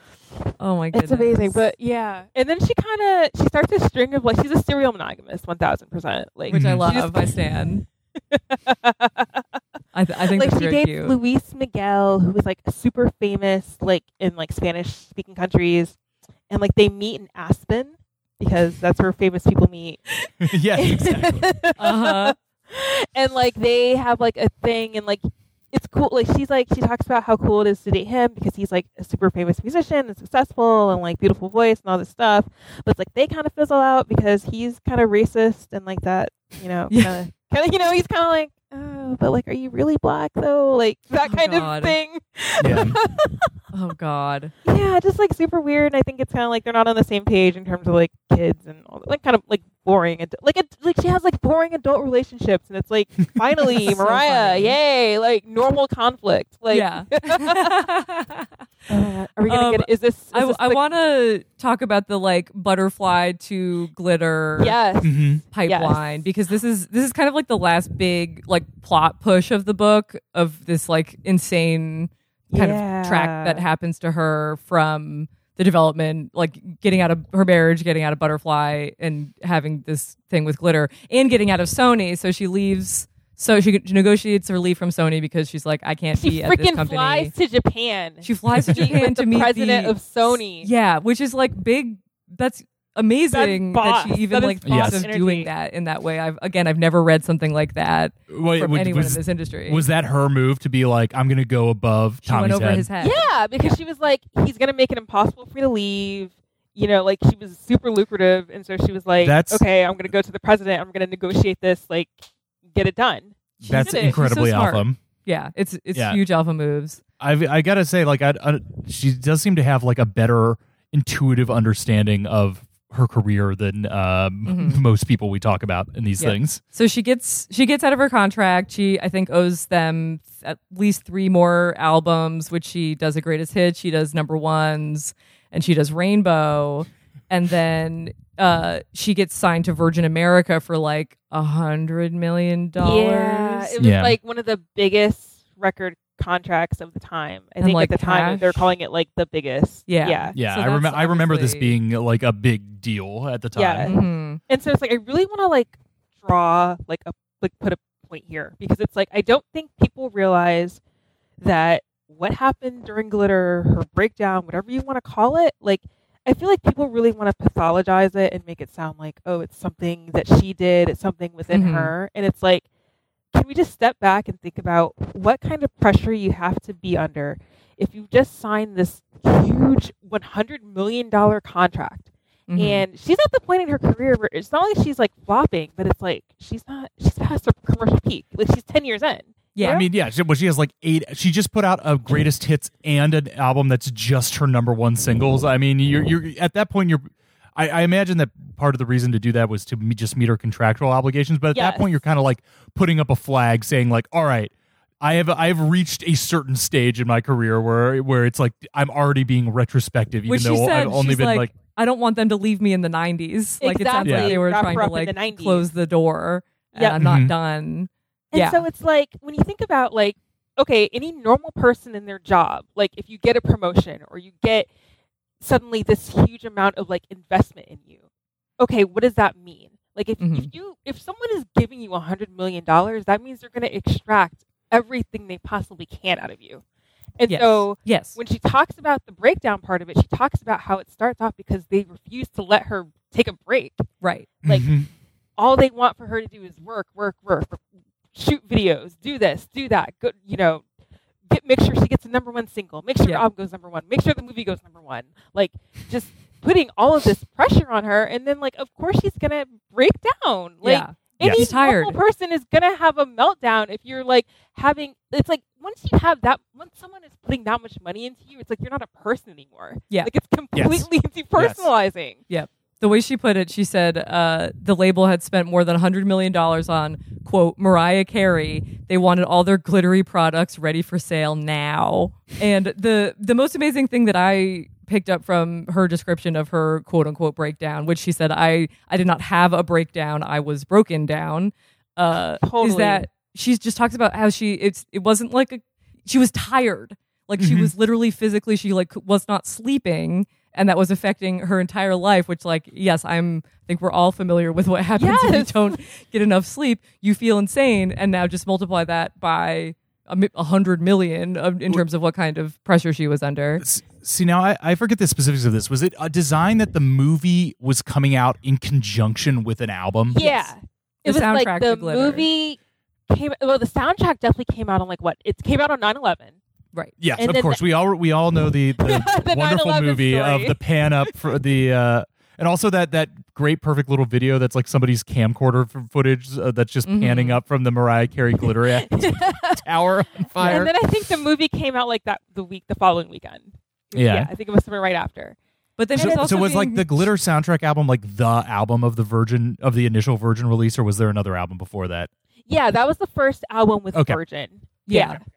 And meanwhile glitter was still being produced by columbia pictures which was owned by sony and so, so Tommy tommy was sabotaging it the whole Yeah. way through. Yeah. And then the glitter soundtrack was being sabotaged because people in Mariah's camp were running back and telling Tommy like, "Oh, Mariah's doing this song with J- Ja Rule." So Mhm. it's like, hmm, that's where the "I'm Real" remix with J Lo and Ja Rule comes out. You know, Yeah. it's like, oh, she Mariah's going to use this sample. Oh, okay, well, we're going to put that sample on a J Lo song first, and you know, just doing all of these. Is he, is he very specifically using J Lo to uh, Jennifer Lopez to undermine Mariah Carey? one thousand percent? That's why And she it's doesn't know unclear her. why J Lo, because it's like I mean, we talk about people who aren't equally yoked. Like, sorry, like sorry, like I like J Lo, but like, come on, like let's be real here. Yeah, yeah.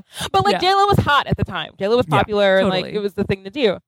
And oh, I also want to talk about the TRL incident. yes. Because- Ano- Yeah, I another love, a, I love a good situation. TRL story. Another Because she situation that I did not drags Carson realize Daly the to backstory of. And it's like, thank you God, because Carson Daly is a terrorist. But that's neither here Okay. nor there. Wait, I So thought we just- liked Carson Daly. Now I thought we appreciated Do his we? hosting his hosting skills. I don't know. I kind of I, going through some of that Woodstock stuff. Uh, I was kind of Fair. like appreciated that he had to be like the bland guy in the center of like a lot of different forces moving a- against him, who had to like introduce and give equally equal credence to I don't know Britney Spears and, uh, Korn yeah, and System of a totally. Down. and have to be like the centering presence that's like I'm the guy who can say both these guys' names, and you and you hearing them from me are like, yes, of course, that sounds right, Car- Carson. Yeah, I don't like, know. No, I- like at the time, like when I watched TRL, I was totally like, "Oh, I like Carson. Carson's so cute." Blah, blah, blah. but I will like, I always, I always felt this way about the incident, and like she validated it. Mm-hmm. So when she goes on TRL, she's wearing the big Loverboy T-shirt, and she's Mm-hmm. pushing the ice cream cart, and she's handing out the ice cream to her fans, and then she takes off her shirt, and she's wearing a tank top and some booty shorts underneath. And Carson Daly pretends like he has no idea what's going on, and he's Like like he ruins the oh my bit. god, Mariah Carey's on TRL and she's stripping and he's so aghast by it. And it's like, hello, you knew. You knew. nobody goes to TRL spontaneously. Like Yes. TRL was probably like the most tightly produced TV show at the time. Like they knew when the celebrities were coming. They knew what the celebrities were doing. Like he should have like he should have played along with it, but he was pretending like she was psycho, and like that kind of fed Yes. the narrative because at that point people like the tabloids are already kind of spinning and it's like oh mariah carey she's she's losing her mind because she was starting to mm-hmm. leave voicemails for her fans and these voicemails were basically she would she would talk about how tired she was she would talk about how tired she was and how she needed a break and it's like how is that like erratic behavior like she was tired and she needed a break like what do you want from her Yeah. Were these voicemails to her friends like part of some kind of for her friends, her fans, like some kind of yes it was- program? it was like on her website. Like I don't know how she did it. 2001 technology, but she was able to somehow upload these like wave files or whatever to her to her fan site. Classic. And like and so like you know like Howard Stern would like go on his garbage show and talk about it, and so it's like all this all the tabloids were turning like oh what's what's going on with Mariah like blah blah blah, and so then like. Here's Carson, and he's pretending like he doesn't know that Mariah Carey's going to come on the show to promote her single because that's what everybody does when they go in TRL. They're All promoting he- a single. All he had to do was be excited to see her, which hello. That's it. Would like, you was, not like, be? She looking was at her like she cart. was. I don't know, like she's literally girl interrupted. Like he was not. he wasn't playing along. He was not. yeah, he, the way he was like, she's stripping right now. I'm like, she's taking off a big T-shirt to reveal an outfit It's underneath. literally MTV. Like the the year before, Britney Spears is on the VMA stage, literally stripping off her suit to show Yeah. off that nude, sparkly bodysuit. Like, Or, like, we not be prudish? You want to Like, see real MTV chaos? 24 hours of Courtney Love, where she was just like, Yes. and they actually had no control over that woman. And they people they were shipping like the strokes to them and just being like, uh, I don't know what's going on. One That's thousand percent. that's actually chaotic. This Or like, Mariah am making Carey, this up? I feel like Eminem like went on TRL and like mooned the audience or something. Like he Yeah. did some, That sounds yeah, right. Yeah. Yeah, like right, like that could be fake news. I don't know, but it sounds real. yeah, that's that's that's confirmed in, in, in my mind anyway. So yeah, she's she's the the media is reared up. They're calling it a breakdown. They're saying you know she's she's losing her mind or whatever. Which then she she makes kind of a snide, funny comment. She's like, now I I think people fake breakdowns for attention because it's so hard to break through to the. Um, tea, so true. so to get like that media attention. But she ends up so she's literally pursued by her label. Like she cannot find a place to sleep. She's like stalked. She's trying she to stay in a runs to like Brooklyn or like East New York. Yeah, She she, runs to to the hotel. Brooklyn. What the hell? And she's like, I can't even get rest here. So finally, It's finally, like a hotel room in like Sheepshead Bay or something. so like she's like staying with her friend and just like hanging out on the block. But then she this this is where things get extremely dark. Her brother, who uh, has not been into the greatest, most above board business in the time since she last saw him when she was like a child, uh, he kind of takes over. He like calls her up and kind of manipulates in, her into being like, "I'm on your side. Let's go to our mom's house. Like, let's get you away."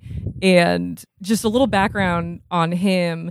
At one point, he was involved in a Suffolk County murder case where he accepted a hitman job for $30,000 to kill a woman's husband, uh, and he did not do it. And then the case, you know, was created and he was pulled in. And I believe in exchange for testifying, he did not go to jail.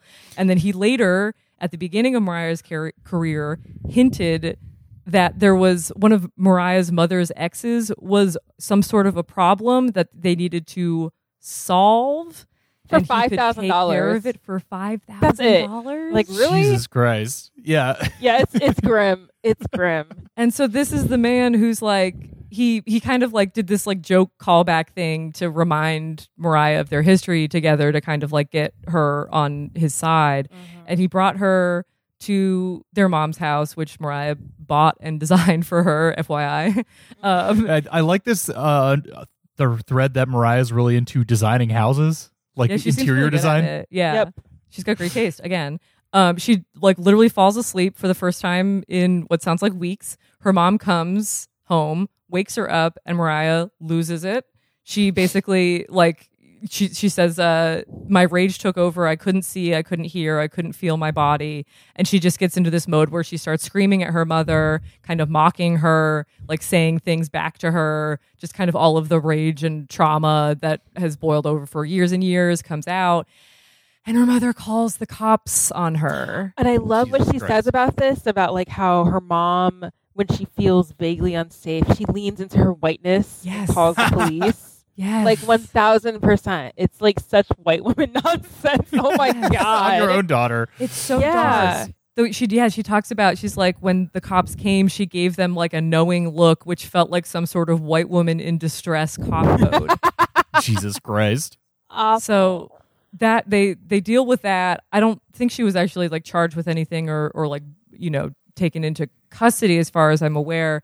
But her brother basically sends her to a spa, which is not a spa. It's an institution that she is unable to check herself out of.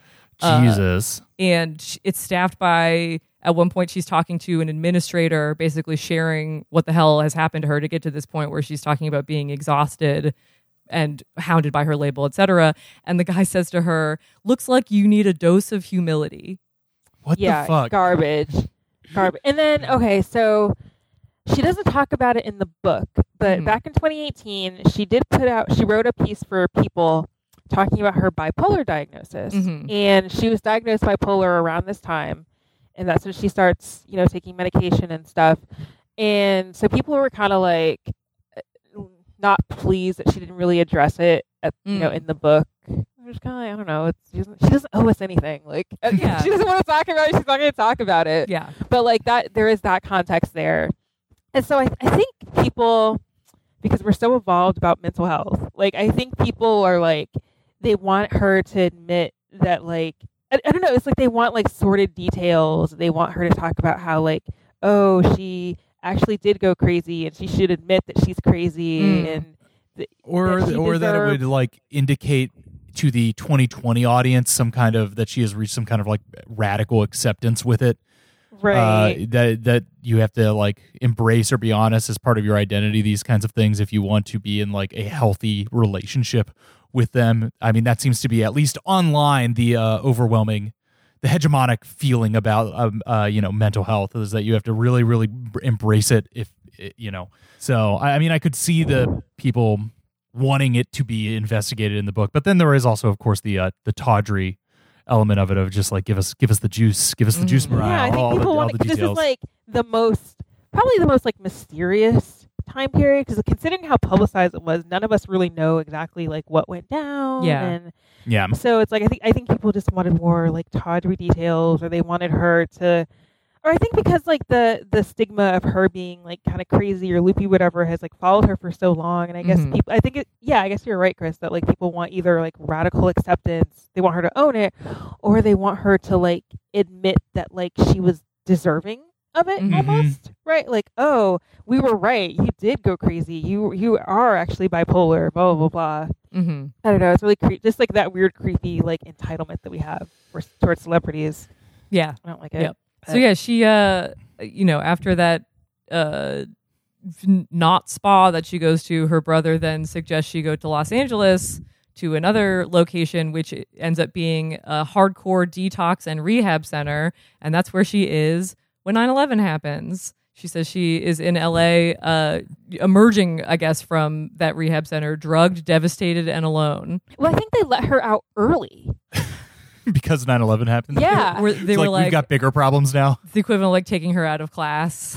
yeah, like literally, exactly. Oh my god. Did, Well, oh. does she have any relationship to substances in the book at all? She doesn't talk about it, but it's kind of like we know she has a thing with alcohol, mhm. and I mean, probably pills, but you know, we can't confirm. Yeah, I mean, I like, guess- because she's a celebrity, like Yeah, that's the thing that I kind of assume that at a certain level, especially those high performance celebrities like pop star, that it, there's just like kind of ambient speed. Exactly, like Adderall and or Valium for Yeah, sure. Like, yeah, totally. totally.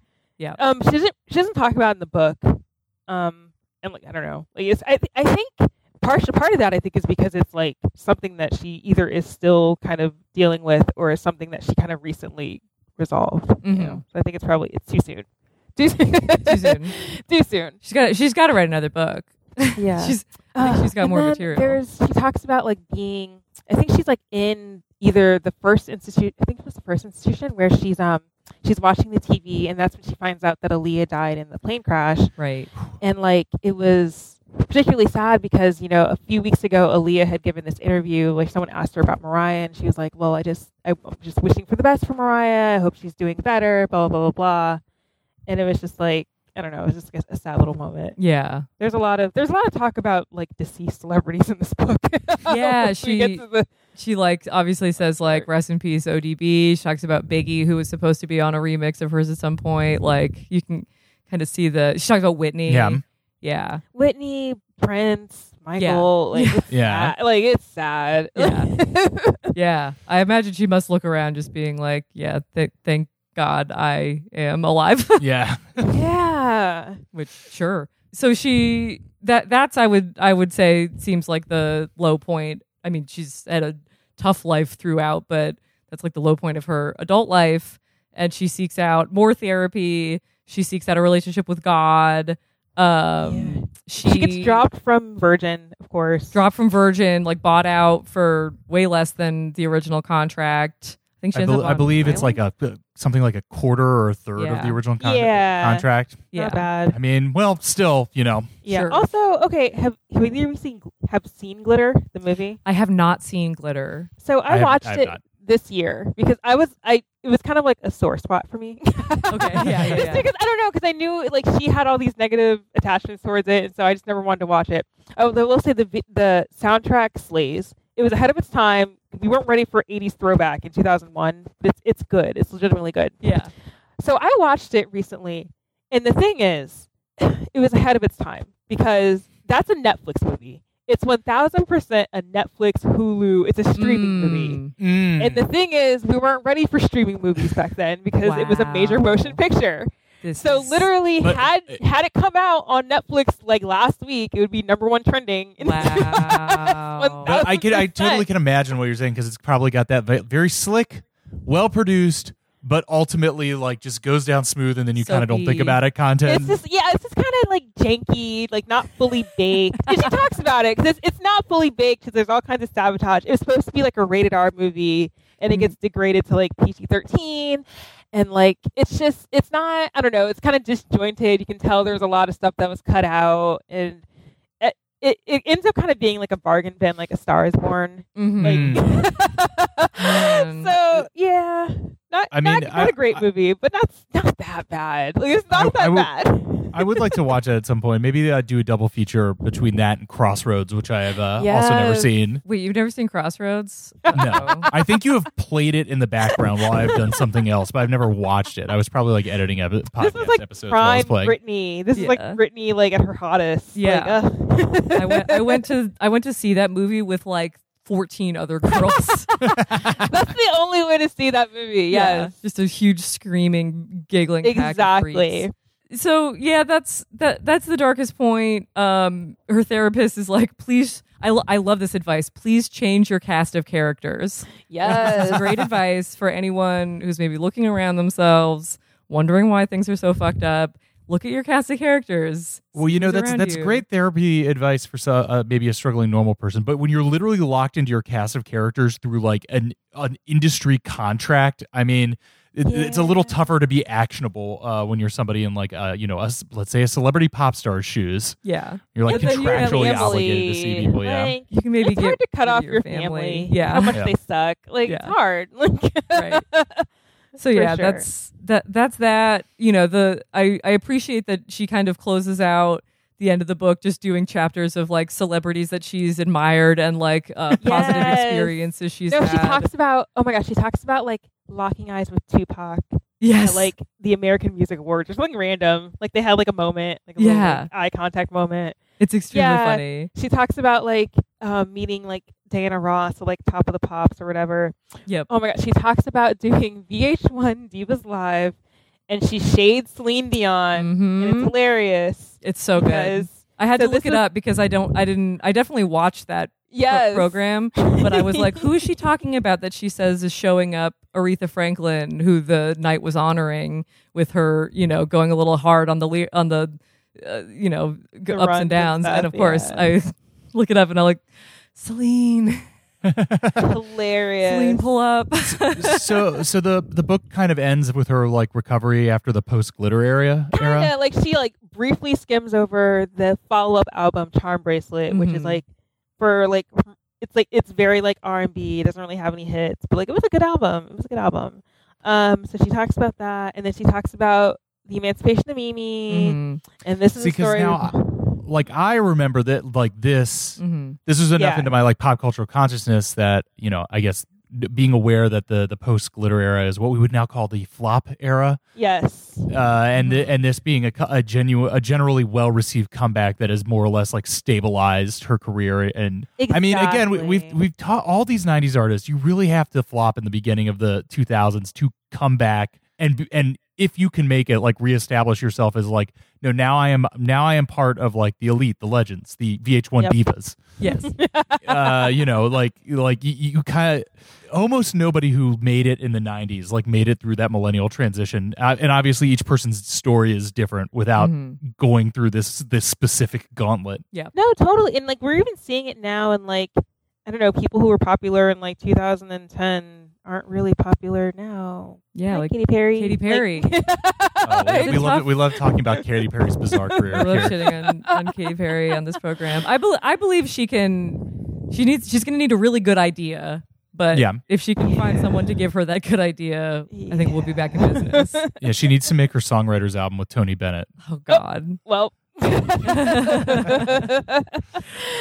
yeah, Um, so she does the Emancipation of Mimi Yeah. and like huge accolades, like We Belong Together, iconic song, Gigantic song. gigantic song. She gets she gets two number ones from that album, and it's funny because she actually I think she talks about this how she We Belong Together blocked her sec her, her no her third single Shake It Off from getting to number one. Like she was blocking herself from getting another number one. Like that's how That she was just such this juggernaut in like 2005 and like I don't did she talk about working with Kanye? No, I don't think she really talks about working with Kanye. But like she worked with like Kanye and like Pharrell. and, Like she's working with like all, all the hot producers at the Mhm. time. The guys who had become the '90s, the 2000s producers. Mhm. Yeah, exactly. Like she had, you know, the Neptune song and she had the Yeah. Kanye song and all that stuff. And then she talks about meeting Nick Cannon. And she's very, very nice about him. I think because he's the father of her kids. Yeah. And so she talks about how he makes her feel young and fun and childlike. And it's like, yeah, he was like a fan, like one thousand percent. Like The way the way she described that when she met him, he was wearing a curious, oversized, nautical inspired ensemble, and then she like a later big sailor suit. like she later describes that he is always eating candy. Yeah, I'm like, I feel like describing Nick Cannon as curious is just like the perfect. word. Like he's a curious fellow. yeah, he's a playful. Here's what I'll say about Nick Cannon. I don't really know his business at all, but I he's a great male host. You know, we're talking. Yes. We know we're talking about Carson Yep. Daly, but Nick Cannon has a, a very natural aura as a Yes. host that I appreciate in you know like America's Got Talent, Got talent. or whatever. Yeah, Did he, totally. Does he do the Masked Singer as well? He did. I don't know if he still does. Yeah. Yeah. Like he's I, that's hard. That's not easy, and I would like to appreciate Nick Cannon for that. yeah. I do. I appreciate people who end up being in those ho- host roles because a it's necessary, but also just like I'm always impressed when a celeb or a person in like Nick Cannon's position can find a way to continue being famous and well known without doing anything like big for Or like Yeah. having like two decades. office, or like Yeah, or, any like, kind being- of like specific creative project that they feel like yeah, they yeah, or like a, identify a with movie or personally. new albums Wait, or Drumline. like stuff. Drumline. He did dr- Hello. Drumline. Drumline. I, obviously, yeah. but Favorite I'm movie. saying that he hasn't done. He hasn't had anything like a movie like big since then. Like Yes. he has had. he did like parts. Wildin' Out. That's kind of like his big Yeah. Moment. Yeah. And then like he was like kind of grinding it out like at Nickelodeon, like doing like executive producing stuff for like a while. And Yeah. Next thing you know, he's like he's everywhere. So he's Yeah. like Yeah. kind of like he's like the Ryan Seacrest. of Yes. times. Yes. and and way less obnoxious in Yes. my humble significantly opinion. less Um, closeted. the- but anyway, the end of the book that I really appreciated is that she sort of combines these like two vibes of hers where she says she's talking about raising her kids and how she's surrounded them by her uninterrupted love basically just trying to like break this cycle of having kids in these like turmoil traumatic situations which I love. Although I'm sure listen they're going to have their own problems because they grew up being Mariah Carey's kids exactly. but like she she says you'll never be able to say that I did not unconditionally and constantly love them. But then she also is kind of almost equally as hype about the fact that All I Want for Christmas Is You becomes a number one song in 2019, which is Yes. her 19th number one. She's like, great. Thanks, guys. I love Christmas. I love this song. And I love getting number one songs. I wonder if it'll come back because it, it, I mean it, it is. Uh, we were talking about this uh, briefly recently. Is like the rare feat of getting number ones in multiple decades. Yes. and she certainly has like the natural number ones of you know in in, ni- in the '90s and 2000s of uh, like from you know her her regular albums, and then just like if she can get one more time this decade, all I want for Christmas to hit number one. I mean, hit getting number ones in four different decades is a huge, huge feat. Well, I think she already did it with this last this last holiday season. Did it hit number one again? 2021. Yeah. Great. So I think she already broke her. that record. Yeah. So maybe in 20 well, uh, it probably will. The way streaming works out by 2030, she might hit it again. Yeah. Yeah. yeah. Oh, I yeah. And speaking of her kids, so something that this book highlighted is, you know, she always talks about how she doesn't like talking about aging, hmm and she talks about being eternally 12. hmm and then it's like really jarring though when you hear about what happened to her when she was 12 you know this is when she Mhm. was like practically being like pimped out by her sister and like all like being bullied by like her classmates and so it's like oh Yeah. dark like Yeah, right. I'm like, I don't want you to be eternally 12 if it's like that. yeah no but i really yeah it, it is really sweet to hear her just talk about how like she wants to that's why she's so into christmas she wants to create like a festive moment because her christmas has always sucked yeah. Like, yeah. people were always crying or there was always violence or chaos and it's like you know she Yeah, she was- create like a christmas moment she was like describing like the Christmas of finding out that all I want for Christmas is you went uh number one again or or hit number one and uh just like the idyllic scene. She's like, there's, you know, I'm buzzed on schnapps. Like, there's cookies baking. Like everyone's together. It's snowing. I'm like, good for you, Mariah Carey. exactly I'm happy for you. and then she kind of talks about how she her her current boyfriend bryan tanaka who's like a backup dancer and i don't know i have emotions about like these super successful women dating like backup dancers. Mm. I don't know. Uh, It's I don't know. Mm-hmm. Okay, you know, like uh, what are you gonna do? But like, no, he seems to make her happy, and like, so that's kind of how she like ends the book. It's like she has her man and her kids, and you know, like, and she talks about the fans. She talks about how she wishes that social media were like a thing back in like 2001. Because Yes. she's like, oh, my fans would have like stood up for me, and it's like, right or like either either they maybe people wouldn't have been ride or die or like they would have like doxed carson daly's mom literally, yes.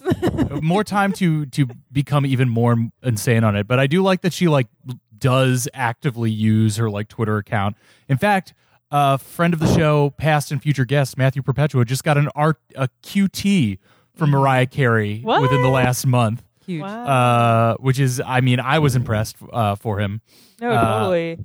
yeah he uh he he he was doing this fun game of just like posting who the headliners of the MSG were in like 1987 and being like, all right, you can only go see two of these shows. Who are you picking? Yeah. It got a little steam, and she QT'd it and, and said the the two that you wore, which I forget which ones he said, but I, i believe was eddie murphy Eddie was one of Murphy and um, maybe Luther, Luther Vandross. Oh, good picks. Taste. Um, yeah, I bet it was. You could tell by the way it was written, like it was just very organically. Like she s- somehow saw this and like made a post about it, which I, I always appreciate. Uh, see, seeing that, you know, she she has she's a bit of a poster herself.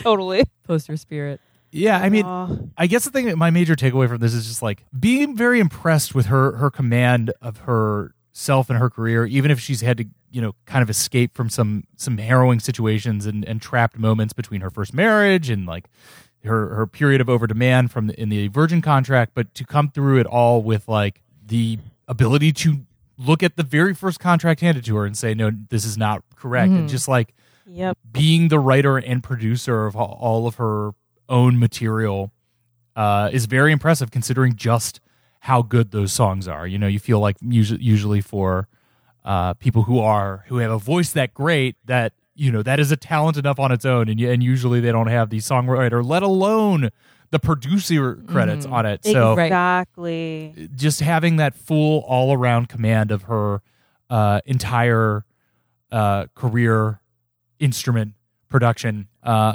a, a thoroughly impressive individual, and to do it to such great heights of of you know such commanding uh, success and sales and, and dominance of, of pop Mhm. culture. Yes. Yeah. No, one thousand percent. And I think it's really I don't know, like when she's kind of recounting all of their all of her peers who are like no longer with us, who aren't Mhm. that weren't that much older than her, really.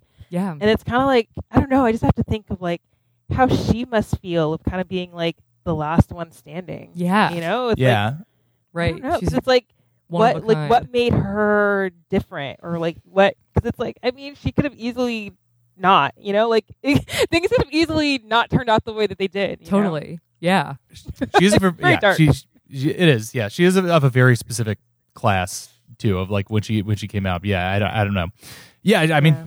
she's great Mariah's great yeah it's like her and madonna who have Yeah. kind of weird beef i don't i still don't know the origins of that but I don't know either.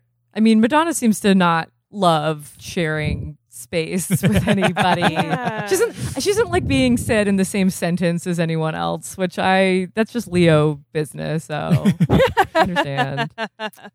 Uh, yeah, I mean, uh, the one last thing that I'll, I'll also say about uh, Mariah is that she always seems very chill in public appearances, considering how like prickly and successful you could be to be in that position. She uh, always seems, you know, very enthusiastic and kind i of. I think she's low-key a back. people pleaser Mm. I Yeah. was watching her reality show. She had a reality show back in like late 2016, cursed year.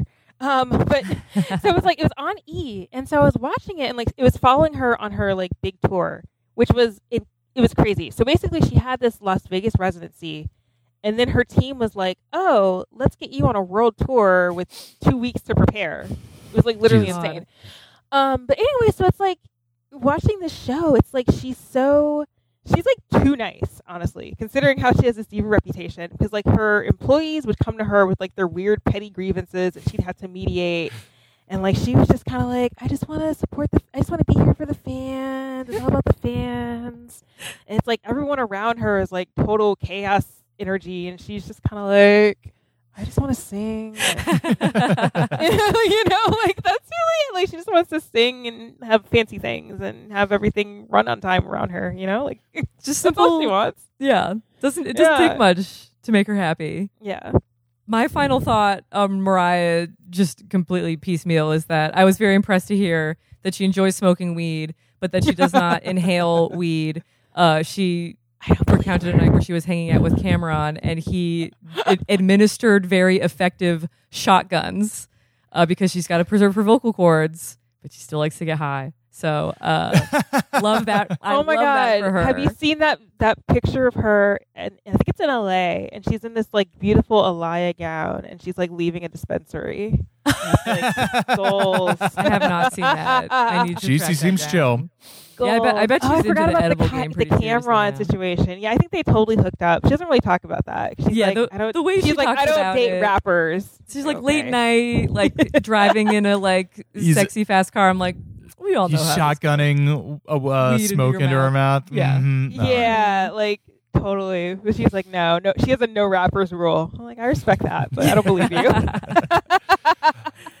Um, Uh, any any final thoughts from from you about about our girl? I don't know. Really, reading the book, it just really deepened my parasocial relationship to her.